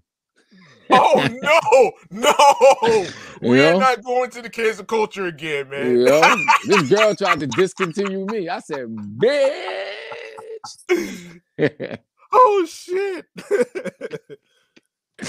she Oh said, she said, you discontinued, son. oh my god! And I ain't never been discontinued. You know I mean? But you know the worst thing a woman could do to you is give it to you and then Oh. discontinue you after. I'd rather not have it at all, son. Don't give it to me. If you're gonna discontinue me, son. you start to asking yourself all types of questions. You know Yo, I mean? next thing, next thing you know, a, mother, a, a motherfucking woman, a motherfucking woman would actually say, "You dis- your your ass is discontinued to the fucking doghouse, man." Exactly. You Which don't is not a- discontinue which is, me. which is not an actual place, by the way. The doghouse. You know? Right. It's a figure of speech. That means your ass sleeping on the couch if you're in the doghouse. Wait, that's what that is? Huh? You sitting on the couch as a doghouse? Well, I look at well, doghouse mean, you know, when they say that you in the doghouse, that mean basically she kicking you out the house. Like basically you did some shit where she she don't agree with it. now, Your rights is being revoked. So basically, when they say you in the doghouse, that Oh mean my you ain't getting no oh pussy. That mean you ain't sleeping with her. All types of stuff. You in the doghouse. You understand what I'm saying? Te- you know, you technically ain't sleeping in the doghouse, but you know, your ass is oh on the Oh couch. God. you got kicked out your own house that oh you paying the bills. gosh. You know what I'm saying? How you gonna kick me out my crib when I'm paying the bills? You in the doghouse. But nah, Yo. I agree though. You know what I mean? Yo. Women are beautiful and they they deserve that respect. You know, so you know, like with me, I always when Yeah, I was but re- married, Yeah, but respect got to be earned, man. It can't just be Nah, given true. to you. true, definitely. If you marry somebody though, I'm, I'm sure they earn their respect. You understand what I'm saying? So, you know, I always told my my, you know, when I was married, I always told my wife I wanted her to be a, a housewife. You understand what I'm saying? I didn't want her to go out there working. You feel me? You know, this one saying I've been hearing about over the years. What's that? you can't turn a hoe into a housewife. Right? You can't. You can't. A lot of a lot of us brothers in jail right now trying to turn the hoe into a housewife. You understand what I'm saying? oh shit! You know, you know, a woman Oh, sometimes. Listen, bro, I'll tell you like this, man. Men, we get it so confused, son. Women want the same thing that we want. Yo, they it's what Some you call copycats, man. They copycats. Listen, bro, the same the same sex drive that you get is the same sex drive that women get. Heard? oh man. And you know, I, I work with people, and one of the guys I work with, you know, I'm gonna leave names up out of it. All right. Yeah. This guy, girls love him, son. You know, they say he look like um Trey Songz. They think he look like Trey Songz. So, yo, I've seen married women, I've seen single women, I've seen so many women who hold up an image, throw themselves at him. You understand what I'm saying? And even on my low level, you understand what I'm saying? Like, you know, I'm, I'm not no, you know, no ladies, man. I'm not the most gorgeous person that you're gonna see in the world. But at the same time, I've had married women. That's LL themselves Cool out. G's department, by the way. Robin, you know, you know, in all the videos that LL Cool had and everything, he had he had women in every video. well, he's a ladies' man. You know, Yeah, that's why he got the name LL Cool J. exactly. So you know, you a lot of people they've been with their wives for 20 years. And if they grew up in the, in the 90s listening, in the 80s and 90s listening to LL, a lot of them would throw all those 20 years away, 30 years away to fuck with um Uncle L. You understand what I'm saying? Yeah. And I don't trust no dude that put Uncle in their own name. They dirty, son, like Uncle Luke. You know what I mean? Uncle oh, L. Like Oh, these guys, don't let these guys around your girls, man. If they got the uncle, if they put uncle in front of their shit, I- don't let I them in front of your girl, man. I never really understood how certain guys be putting putting the word uncle in front of their names and everything. Like, like, like last time I checked, in order for you to be an uncle and everything, it's gonna take a lot of responsibility to be taking care of right. them baby kids and shit. right. man. right? Look at Uncle Murder. These guys ain't, you know, they put anybody that put uncle in front of their name, do not trust them, son. Not Uncle, Murder, Uncle L. You know what I'm saying? Uncle Luke. Like, Uncle Murder. you know, don't trust these uncles, son. I don't even like calling myself an uncle. You know, when my niece called me Uncle Bradley, I'm like, me easy, because I said, you know, I'm not calling myself an uncle either because that You shit know? is a heck of a responsibility when it comes to kids and shit, Nah, man. you're right. I like I, I like being an uncle though, because you know, as an uncle, you can spoil your kids unlike your brother and sister can. You know what I'm saying? So, you know, my niece and nephew, I, you know, I'm about to buy my, my, my nephew a PlayStation 5. His, his, you know, my brother be like, brother, what the fuck you doing? You understand what I'm saying? But that's my little nephew, son. You know what I mean? I'm gonna spoil him. Man. you spoiling him as if he's Richie Rich and some shit. Just Yeah, like the th- those my little people, son. You know, and I got a whole bunch of cousins that you know I treat like my nieces and nephews because, um, you know, like Ace. Uh, me and Ace, Ace has a sister, Nikki, who Yeah. um, and I got a brother, Brett. And it's Mhm. crazy because people used to always get us mixed up. They would think that Nikki is my sister, and they will always think that Brett was Dave's brother. Oh damn. You know, so now Nikki got a son, my little man Makai. And you know, I, I spoil little man.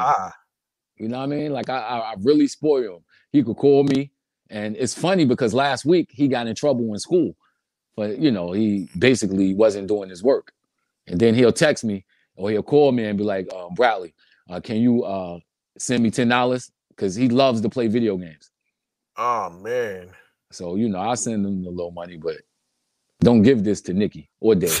You understand what I'm saying? Because they gonna they gonna snitch on my little man, and I don't want oh them snitching on my little man. no, that's crazy if they do that. Yeah, you know, Nikki gonna curse his ass out if if she find out that you know he be asking me for money and shit. Cause all he do is play video games. Oh man, oh man, oh man, oh man. But he's a That- smart little kid, man. I, I love that little guy. He's very, very, very intelligent. mm, You know, good little kid. I hear that, man. But nah, um, where did I leave off? Oh, audience. You know, mem- um, Ace uh, son is my is my uh, godson. really? Yeah, so you know, anything happened to him, I'm taking my little man. And he uh, called me the other day to ask me to help him with his uh, math work. So you know, I helped him out.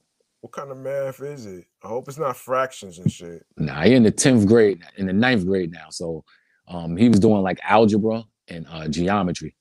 I hate algebra so much, man. It's just, it's it's just like another trigonometry, which I'm glad I didn't have to learn that shit either. Yeah, trigonometry ain't no jokes. I still don't understand it. Like, what's I the only- what? Like, what's the point in taking Trig, um? What's the point in taking algebra, ch- geometry, and trigonometry if you're not gonna use that shit for one of your career choices? nah, you're right. But you know, I, I gotta I gotta big up algebra. You understand what I'm saying? Like algebra is something I think uh, gives you an advantage on a lot of people. Yeah, but how many accountants do you know who work at a fucking bank behind the booth use algebra algebra expressions? But it, you know, it's not just about uh, you know, the financial institutions. Uh, algebra helps you out a lot, man, for real. Like if you really understand algebra and statistics also, those things help you out a lot because, like, you know, in my field where I'm a computer analyst, which of course, uh, stats and all of that type of stuff comes into it. But at the same time, when I see people apply for positions and I see people at my job who uh, do similar things to me, the fact that they don't get algebra, it hurts them. Mm, You understand what I'm saying? yeah. And it's just a different way of thinking, son. It's, you know, I always look at stuff like this. Uh, what, what, what you went to? Let's say you play basketball, right? Okay. And let's say you only have one weapon, which is your right hand. And right. you only want to go to your right. You do layups, you shoot with your right, and all of that other stuff. That's only one weapon that you have. It's easier for the defense to stop you if Mhm. they only got to defend against one thing. The more Yeah. you know, let's say I know how to use my left hand. Let's say I got a, I- you know, I got a jumper. Let's say I got a crossover. Now Uh-huh. you got more and more weapons, and this creates a situation where it's harder to guard you. And I look at life the same type of way. The more you know in life, the greater your chances are at succeeding. You feel me? So a lot of people say that algebra is not going to help you, but algebra is single-handedly one of the the things that helped me get to the position that I am now. You understand what I'm saying? Mhm. And now, you Yeah, know, but- I mean, what you say? Yeah, but, but here's the thing though. There's a lot of people who are actors and actresses right now who don't necessarily need algebra, geometry, and trigonometry because that's a whole that's a whole different avenue right there. Like like take Saul Law, for example. He Mhm, not only does music, but he's also an actor as well. mhm. He didn't need he didn't need no fucking algebraic expressions, fractions, geometry, and trigonometry to be an actor and shit. right, but like, you know, no disrespect to that brother. You know, he's a struggling artist and he's a struggling actress. You understand what I'm saying? And Yeah, there's I millions know. of people in that same position. You understand what I'm saying? this is like a major all-time struggle for everybody, not just exactly. him. Exactly. And this is what I'm saying. Like in those type of you got to be the top, you got to be the top of the top.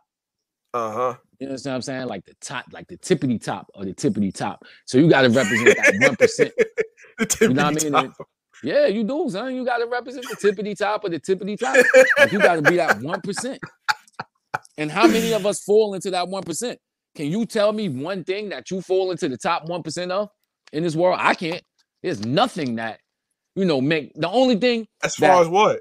in anything.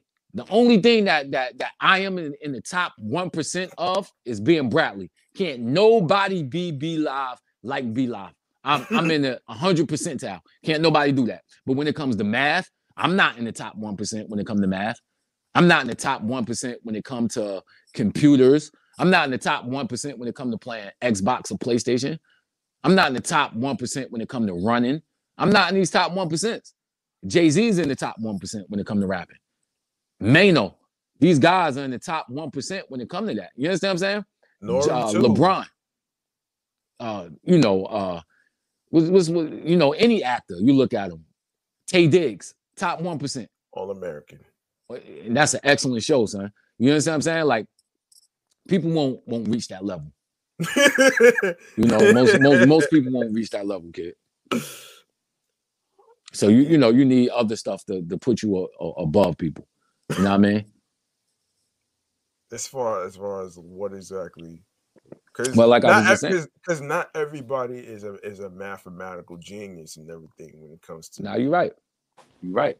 There, you know, there's there's definitely certain things. So you know, I look at my position now, and you know, like I said, I'm a uh, stat like I'm a staff analyst, but you know, I, I work with the computers, and it's it's Mm. crazy how people with my same title and my same position, they'll come to me and ask me how to do certain things in Excel. You know what I mean? And I, I show them and, and teach them how to do it. But the fact of the matter is Oh, this, bro. man. I'm a few positions. So let me tell you something, G Money Stackz. My manager right now, he applied for the top position at Accessorize. So, oh you know, boy. he's gonna be the manager. Like, you know, he applied for that. And the fact of the matter is he was almost there. He Now, didn't get the- me, yeah, he didn't get it. He didn't get it. But but peep it. That Me, I'm sucks. 41 years old, right? I'm 41 years old. I'm right under him. He's training me to Mm. take his position. And he's in his 60s. He's retiring soon. oh you damn understand- You understand what I'm saying? So me at the position that I'm at right now, I'm in a perfect position to take his position. And once I take his position, I'm one or two positions away from being the top guy at Accessorize. Are you nervous about taking that position? Because that's a whole hell of a responsibility compared to you doing doing statistics and graphs and everything with Microsoft Excel and stuff like you did in my in um Instagram Live and stuff. But it is going to help me.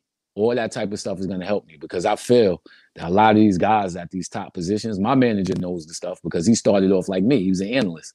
You understand what I'm saying? So he he knows it. But a lot of these guys do not know it, son. Like a lot of these people that hold positions and we mm-hmm. put them on this level, they don't understand a lot, kid.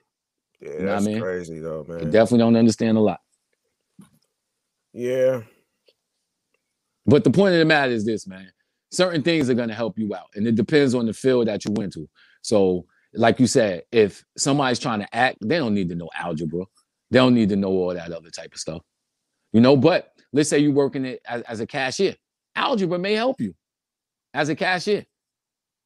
um with all the algebraic expressions and stuff like that it i don't know if that really applies to being a cashier because you're just collecting money from customers and you're opening the register and stuff kind of like That's what my kind of like what my job is doing Mhm.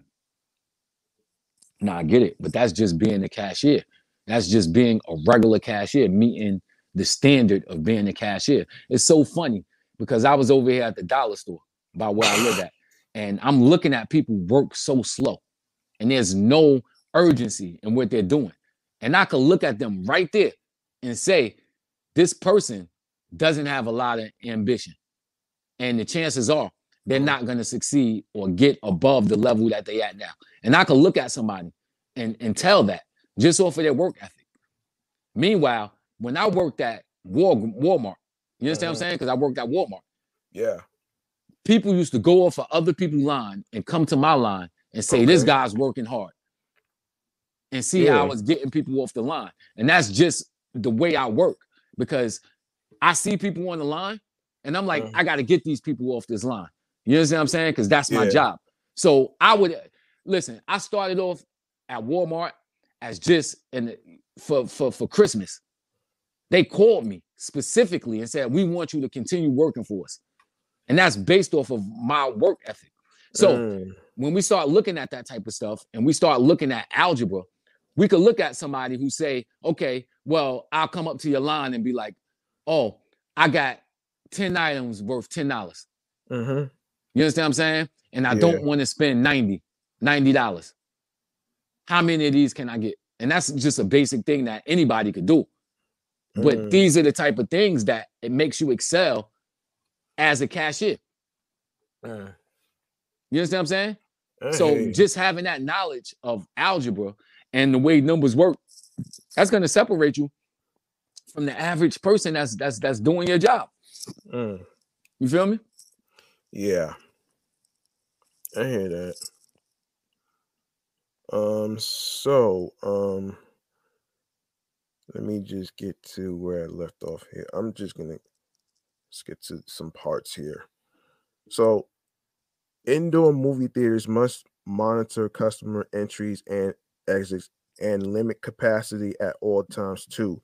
50% of each individual theater or screening rooms mm. maximum permitted occupancy as documented in its occupancy permits on record with the municipal building department or other municipal record holder and never more than 250 persons in a single enclosed indoor space.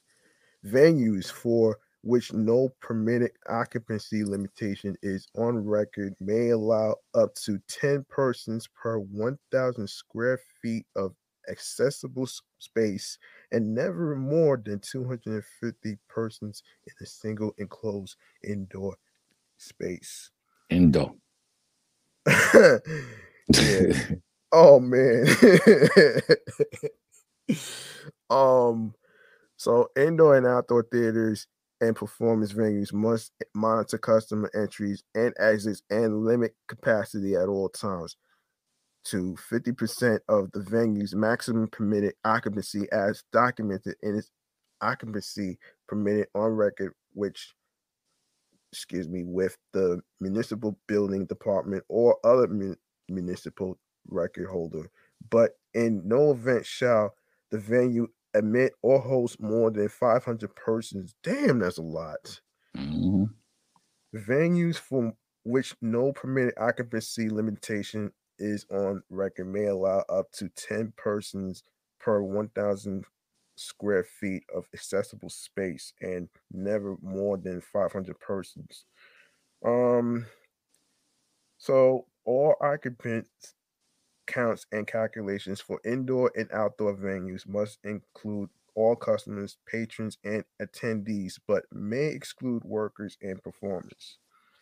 For rehearsals, virtual performances, and other events without an audience, indoor and outdoor venues must limit occupancy at all times to 50% of the venue's maximum permitted occupancy as documented in the occupancy permit on record with the municipal building department or other municipal record holder, but in no event shall the venue allow more than 250. Damn. Mm.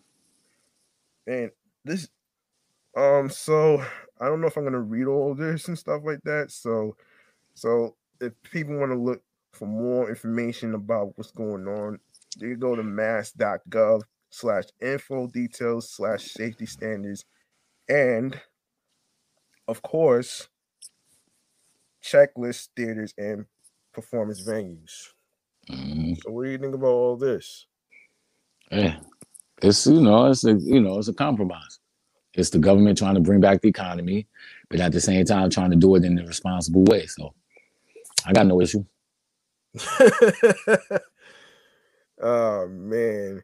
But it's like the thing that threw me off when I was reading was it had to do with um with the it had to do with the with 10 persons per 1000 square feet of a Mhm. accessible space. That's what threw me off. Mhm. Like what what is it what is it they exactly that they're talking about here? Basically, social distancing.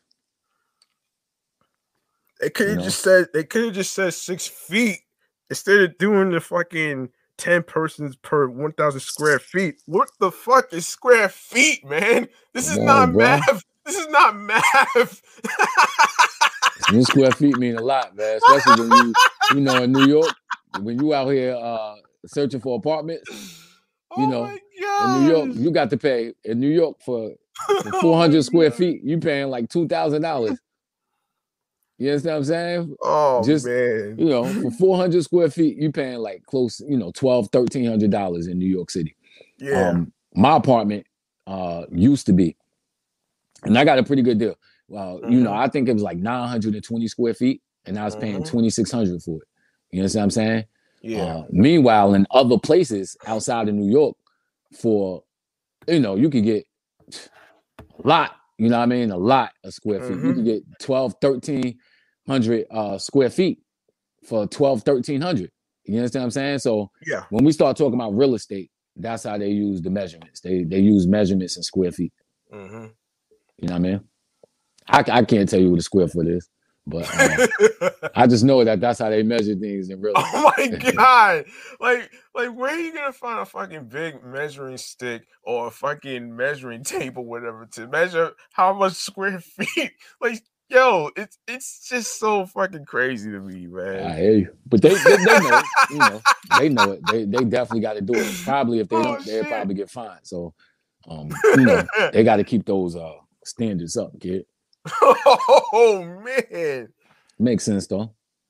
Yeah. does it though? No, I mean it, it definitely makes sense. You know, it's just uh terminology that we're not used to in everyday language. It's like uh, you know, in science It's and and everyday talk. It's it's just stupid political correctness that's so fucking annoying to me right now. Mhm. I can't stand political correctness. It's like it's like it's almost like saying that you know people with political correctness act like they know everything. Right. And they don't know nothing. They're not None of us know nothing. They're not better than the scientists at the CDC. No, you're right. I right. tell you that much. It's so interesting. You know, I was helping my friend out with a paper that she was doing. And right. uh, the paper was speaking about the top trends in cybersecurity for the next Yeah. for the next five years. And uh, one of the things that I learned was you, when you look at sources, you Mhm, really got to look at sources. So mhm, you got financial institutes or companies that pay for research. Uh-huh. And when they pay for this research, basically, sometimes you can get these scientists to say whatever the hell you want them to say. hmm And one of the things that I looked at was like cell phone safety. And you know, you know, and me, I'm a big science guy. But Cell phones hurt Not Bill Nye the Science Guy. you know, cell, cell phones can be dangerous. You know that, right? oh boy. You are cell, Huh? cell phones could cell phones can be dangerous.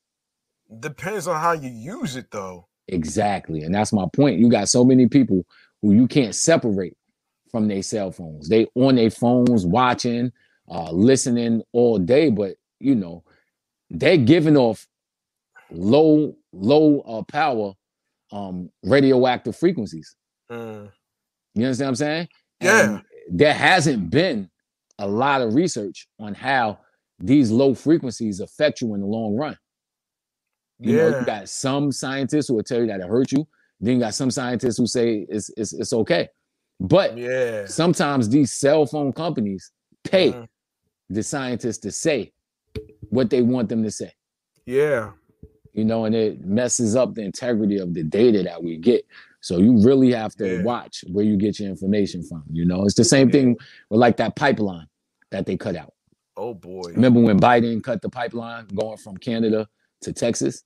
Mm. And uh, a lot of people were saying that jobs are going to be lost, that the pipeline doesn't really affect anybody. And the people who own the pipeline paid scientists to basically give up a report to Mm. Obama to say that this stuff didn't have any harmful effects. Yeah. But independent researchers said that it does Mhm. have an effect on it. You know what I mean? So you can't Yeah. even trust academia, man. you know? Academia. oh shit. Damn. It's crazy. That sounds like an epic fail to me. yes, so you can't trust it. You can't trust the academic world. oh shit.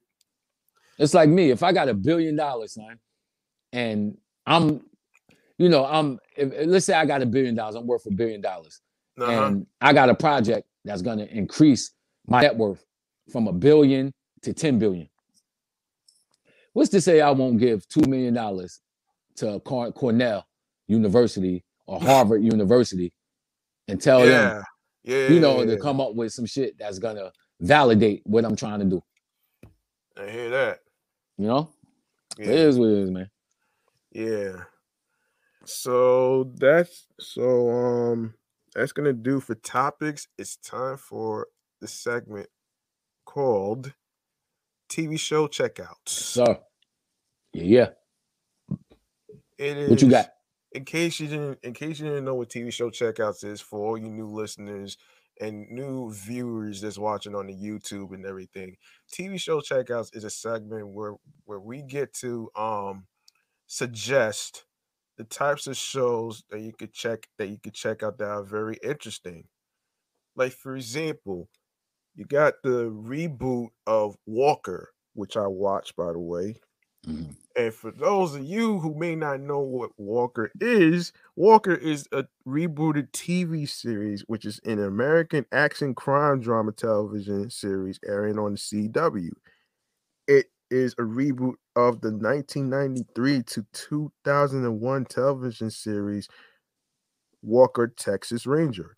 The series was ordered straight to series in January 2020 which was last year, and that stars Jared Padalecki in the tit- tit- tu- titular role. It premiered on January 21st, 2021, which is this year. In February 2021, the series was renewed for a second season. Interesting. Glad they do. Mm.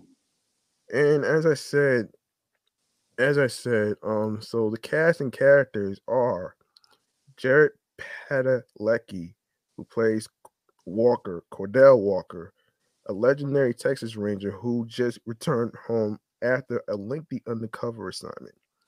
Lizzie Morgan, Micki Ramirez, new partner in the Texas Rangers. Molly Hagan, Keegan Mm. Allen, Violet Brinson, Kale Culley, Coby Bell, used to be Mm. from the the, the the show The Game, Mm. who played Jason Pitts, by the way. Mm. Then you got Jeff Pierre, and you got Mitch Pileggi. And recurring roles is Genevieve Padalecki, Odette Anna- Annable. Don't know what type of name that is. That's, Mm. That's crazy, man. yeah, the That's other a day, crazy, crazy, the oth- crazy, man. the other day, um, the other day, I don't know if you saw the, the text message in the um in the group chat. Um, Soul Live basically um said that uh, that some girl has a has a name called Cornisha, some shit like that. Oh Man. I yeah, I like, sent him. I I, you know, like, I sent the text message. Is that? Yeah, you gotta check. You gotta check. That's a ghetto ass name. Nah, it's funny because I had Oh, sent him. Um, shit. I sent him a, uh, you know, check the link that I sent because it's talking Oh my about uh, my boy. Minx. I like him as a as a creator, as a- as a content creator. Minx is hilarious, but one of their ongoing jokes is they have ghetto names for people. So oh man. the the the gist of what I sent them was um it was a thick chick, Cornisha, whatever her name was, Cornisha. Cornisha. I mean, she was thick as hell, son. She walking this outside, shit, thicker than this microphone that I'm using right now. thicker than a snicker. That's what they say, right? thicker Bro, you this, ever thicker man? than this remember, Snickers bar yo, and Butterfingers that I eat. check this out, son. My my wife, the girl who I married, she had one of the biggest. You know, God bless the dead, but she had one of the biggest booties I've ever seen in my life. That's one of the things that attracted me to her. So we used to go out Mhm. And you know, men used to definitely try to disrespect, son. You know what I mean? You know what they say, man. More pushing for the Uh-huh. cushion. Exactly. That's what it is. That's definitely what it is. But you know, you gotta kind of be official when you're walking around with oh somebody that's stacked. That got the deck stacked. You understand what I'm saying? I went out with another girl who was just, you know, she's short. She had every, you know, the, you know, everything a man would like. You understand what I'm saying? And Yeah. uh you definitely had to carry yourself a certain way. So people wouldn't try to disrespect you, son. But I ain't fighting over that. You know, that's that's more power than me. You looking at my girl, I'm like, all right, she with me, motherfucker. She ain't with you. Y'all sitting over here looking like idiot. Oh man.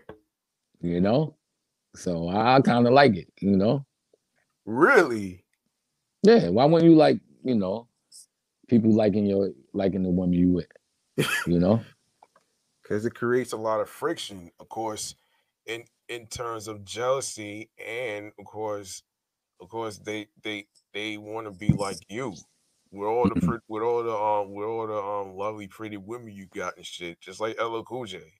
hmm Yeah, I feel you. Yeah, I mean, you carry yourself a certain way, certain things don't happen to you. You understand what I'm saying?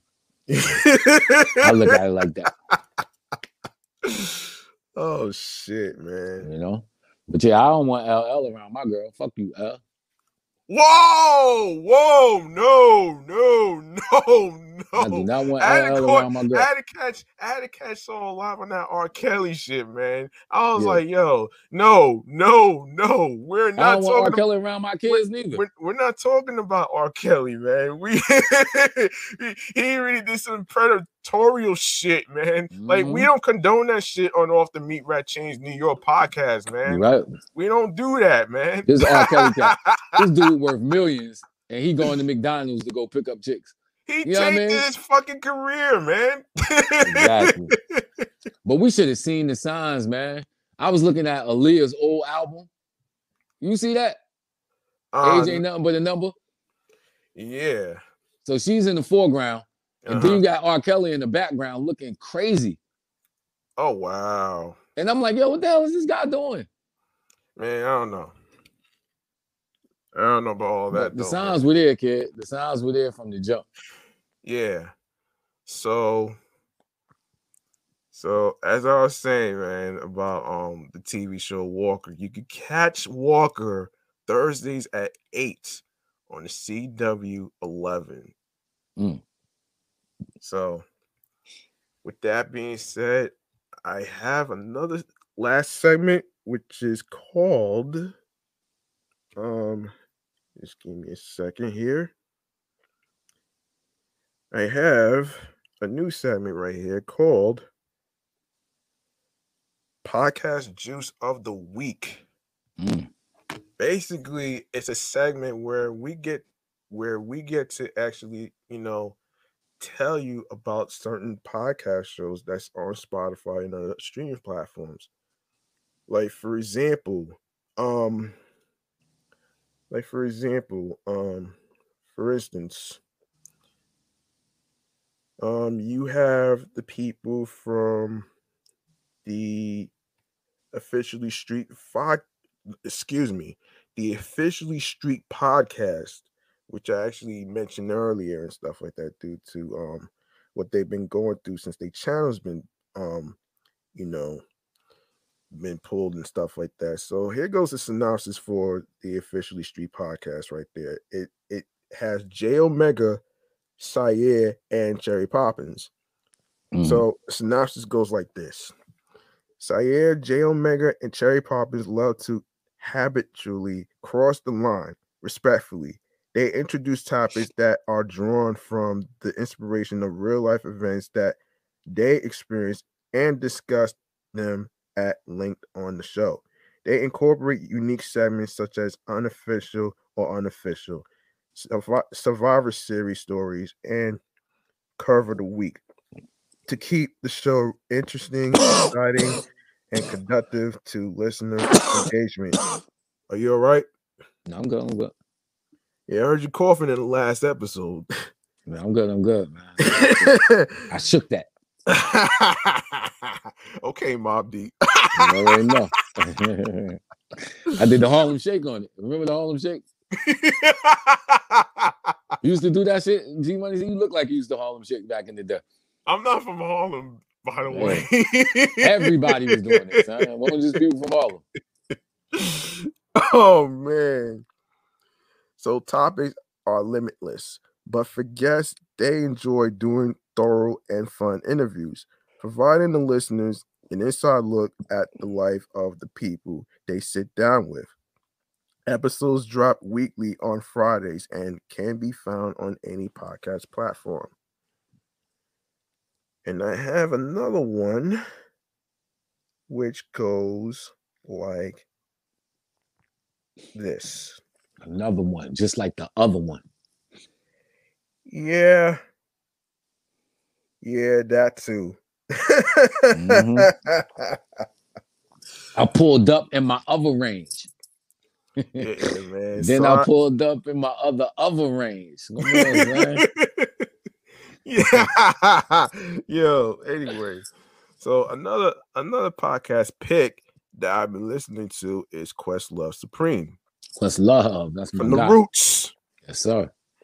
So Questlove Supreme is a fun, ir- ir- irre- irrelevant, and educational weekly podcast that digs into the stories of musical legends and cultural icons in a way that only Questlove and Team Supreme can deliver. Suprema, su- su- Suprema roll call. Oh, Oh shit. You gotta check that shit out, man. That shit is hilarious though. what's that? Questlove Supreme. I'm gonna check it out, son. Led by each episode is driven by conversation ranging from the guest or- origins along with a few never before revealed secrets to their su- success to their life passions and current projects. This is not your typical interview show. This is about legends and legends in the making, bringing their legacy to life in their own words. Previous guests Break have- yourself, fool. Give it up, give it up, brother. You know what's happening. Little Goldie Loca keep the doghouse crack a lacking. Now I'm the mass YouTuber, son. yo, yo, You yo, be live, man. You really something. Brace else. yourself, fool. Yo, you're really off the ch- you're really off the fucking chain right now, I'm off the meat rack, brother. Give it up. You see me on the streets like this, son? You better give it up. Give me everything, son. oh man, Everything you got. yo, yeah. yo. So previous guests have include included Usher, Michelle Obama, Chris Usher. Rock, Steve Miller, Maya Rudolph, Will Al, Will Al, Chaka Khan, Babyface, and more. Mm, I got 10 years of bad luck. I just put a hat on the bed, man. Damn, son. Ten years of bad luck, yo. You ain't never heard that one? My grandmother used to always tell me, don't put no hats on no beds. That's bad luck, son. Oh That's man. that down south shit, man. Yeah, I don't know about all that though, man. Uh, Bad luck sometimes could be, you know, you know, people sometimes doing clumsy shit. hmm Don't put no hats on no bed. Just That's like just luck. like Steve Urkel. hmm Just like don't put no element. You know, if you got an umbrella, don't put don't put it up in the house, man. That's bad luck, bro. you know, that's an old wives' tale. Thinking that Yeah. you're gonna get thinking that you're gonna get struck by lightning by opening an umbrella in the house. hmm That's my grandmother used to tell me. You know, It's like a man during the new year, a man got to be the first person to walk through the walk through the uh, front door. You ain't know that, did you? Nah, man. Nah, I didn't know that though, man. But but you know what though, man? This was a good episode, man. Yes, For sir. real, for real, man. But nah, if you if you guys like what you heard and like the topics that we discussed or whatever, and you would like to be a guest on this show, whether you are whether you are an actor, actress, DJ, VJ, singer, rapper, whatever career field you are in.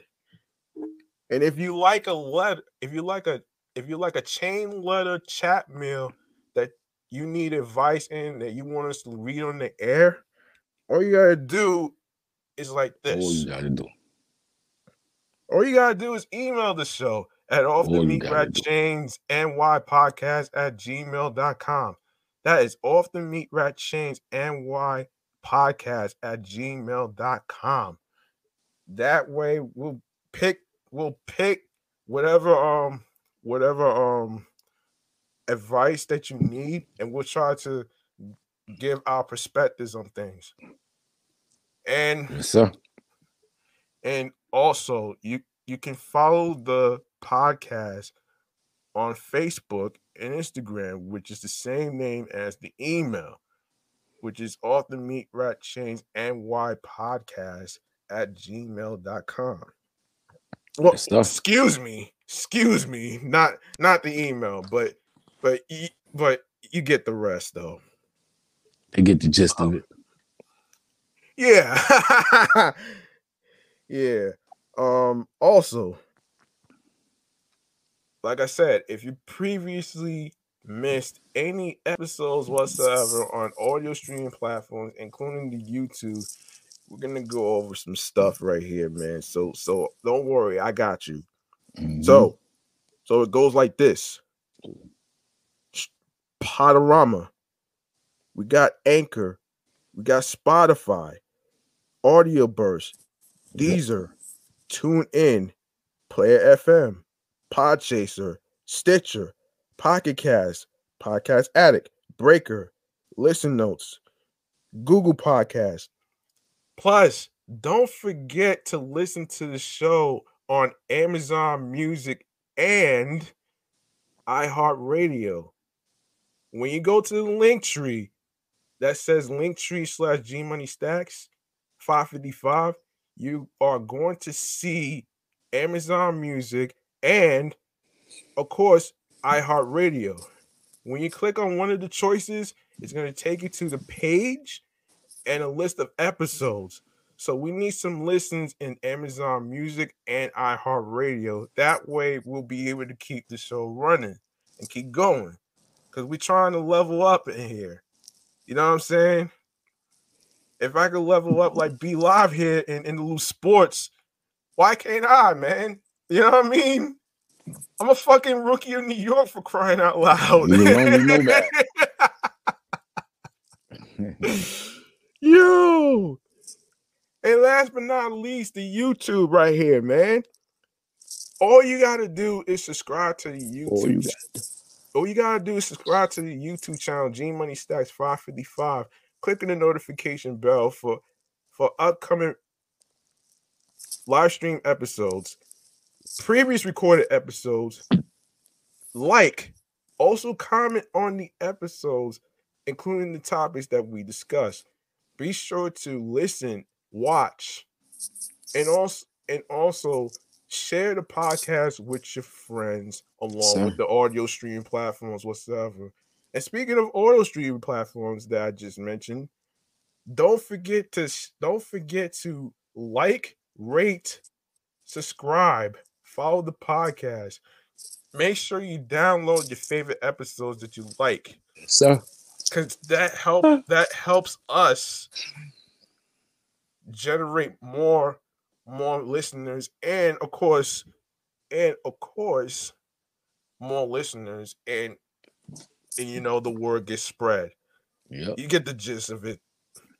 So so don't so like i said don't forget to subscribe rate like download your favorite episodes comment on the episodes Yes, the topics. Share the sh- share the podcast with your friends and stuff like Mhm. that along with the audio streaming platforms.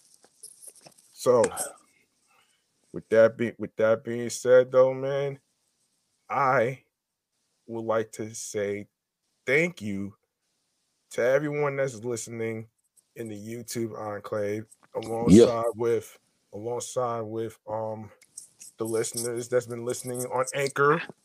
We've been having over 500 plays and including downloads and everything which is which is a big win which is a big win for us right here. Sure is.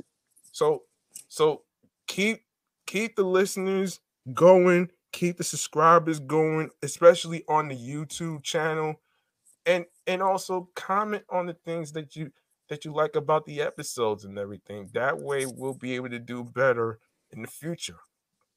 Facts. And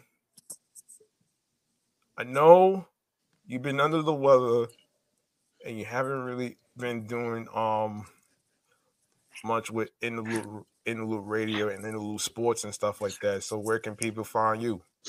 You already know I'm at In the Loop Films. That's an Instagram. Then you could check me at In the Loop Radio, and that is on Facebook. You heard? Yeah.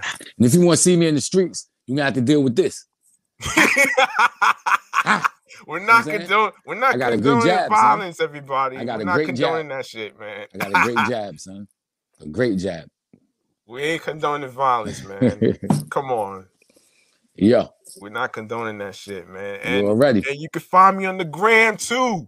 G Money Stackz 555 along G Money Stackz 555 in Queens, New York, along with along with Off the Meatrack Chainz and NY podcast on Facebook and Instagram. Yes, sir. How Nelly started off?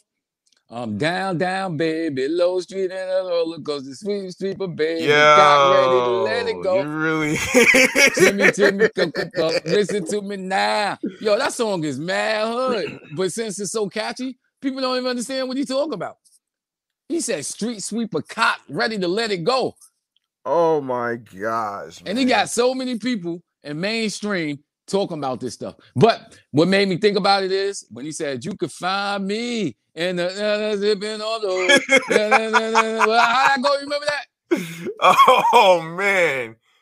Oh man. That's Well, what you could find me in the stash smoking over, sipping on the. I don't know. We freestyling, baby. yeah. Anyway, anyway, man. Um We about you. Yeah, that's B Live. I'm G Money Stackz. And in case anybody's wondering what happened with DJ Nonagami here, which is my friend, she couldn't make it to she couldn't make it to the oh, show because she had a DJing gig from 5 Oh, p.m. man. to to midnight Oh man. throughout this weekend. So hopefully Oh she'll man. she'll be back next week depending on how Oh she feels and man. stuff like that. She getting So I- that kid ass.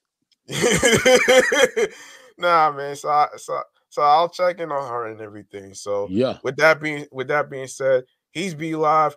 I'm G Money Stackz. We over. We out of here. And you know, and you know what I do. What You you, know do? what I you know what I do when it comes to um when it comes to idiots and shit. I picture them as as clown burgers. I eat them up, man. Eat 'em I ain't up. got time. I ain't got time for your nonsense and Yes, shit, sir. man. You know Yes, what I'm saying? Yes, sir.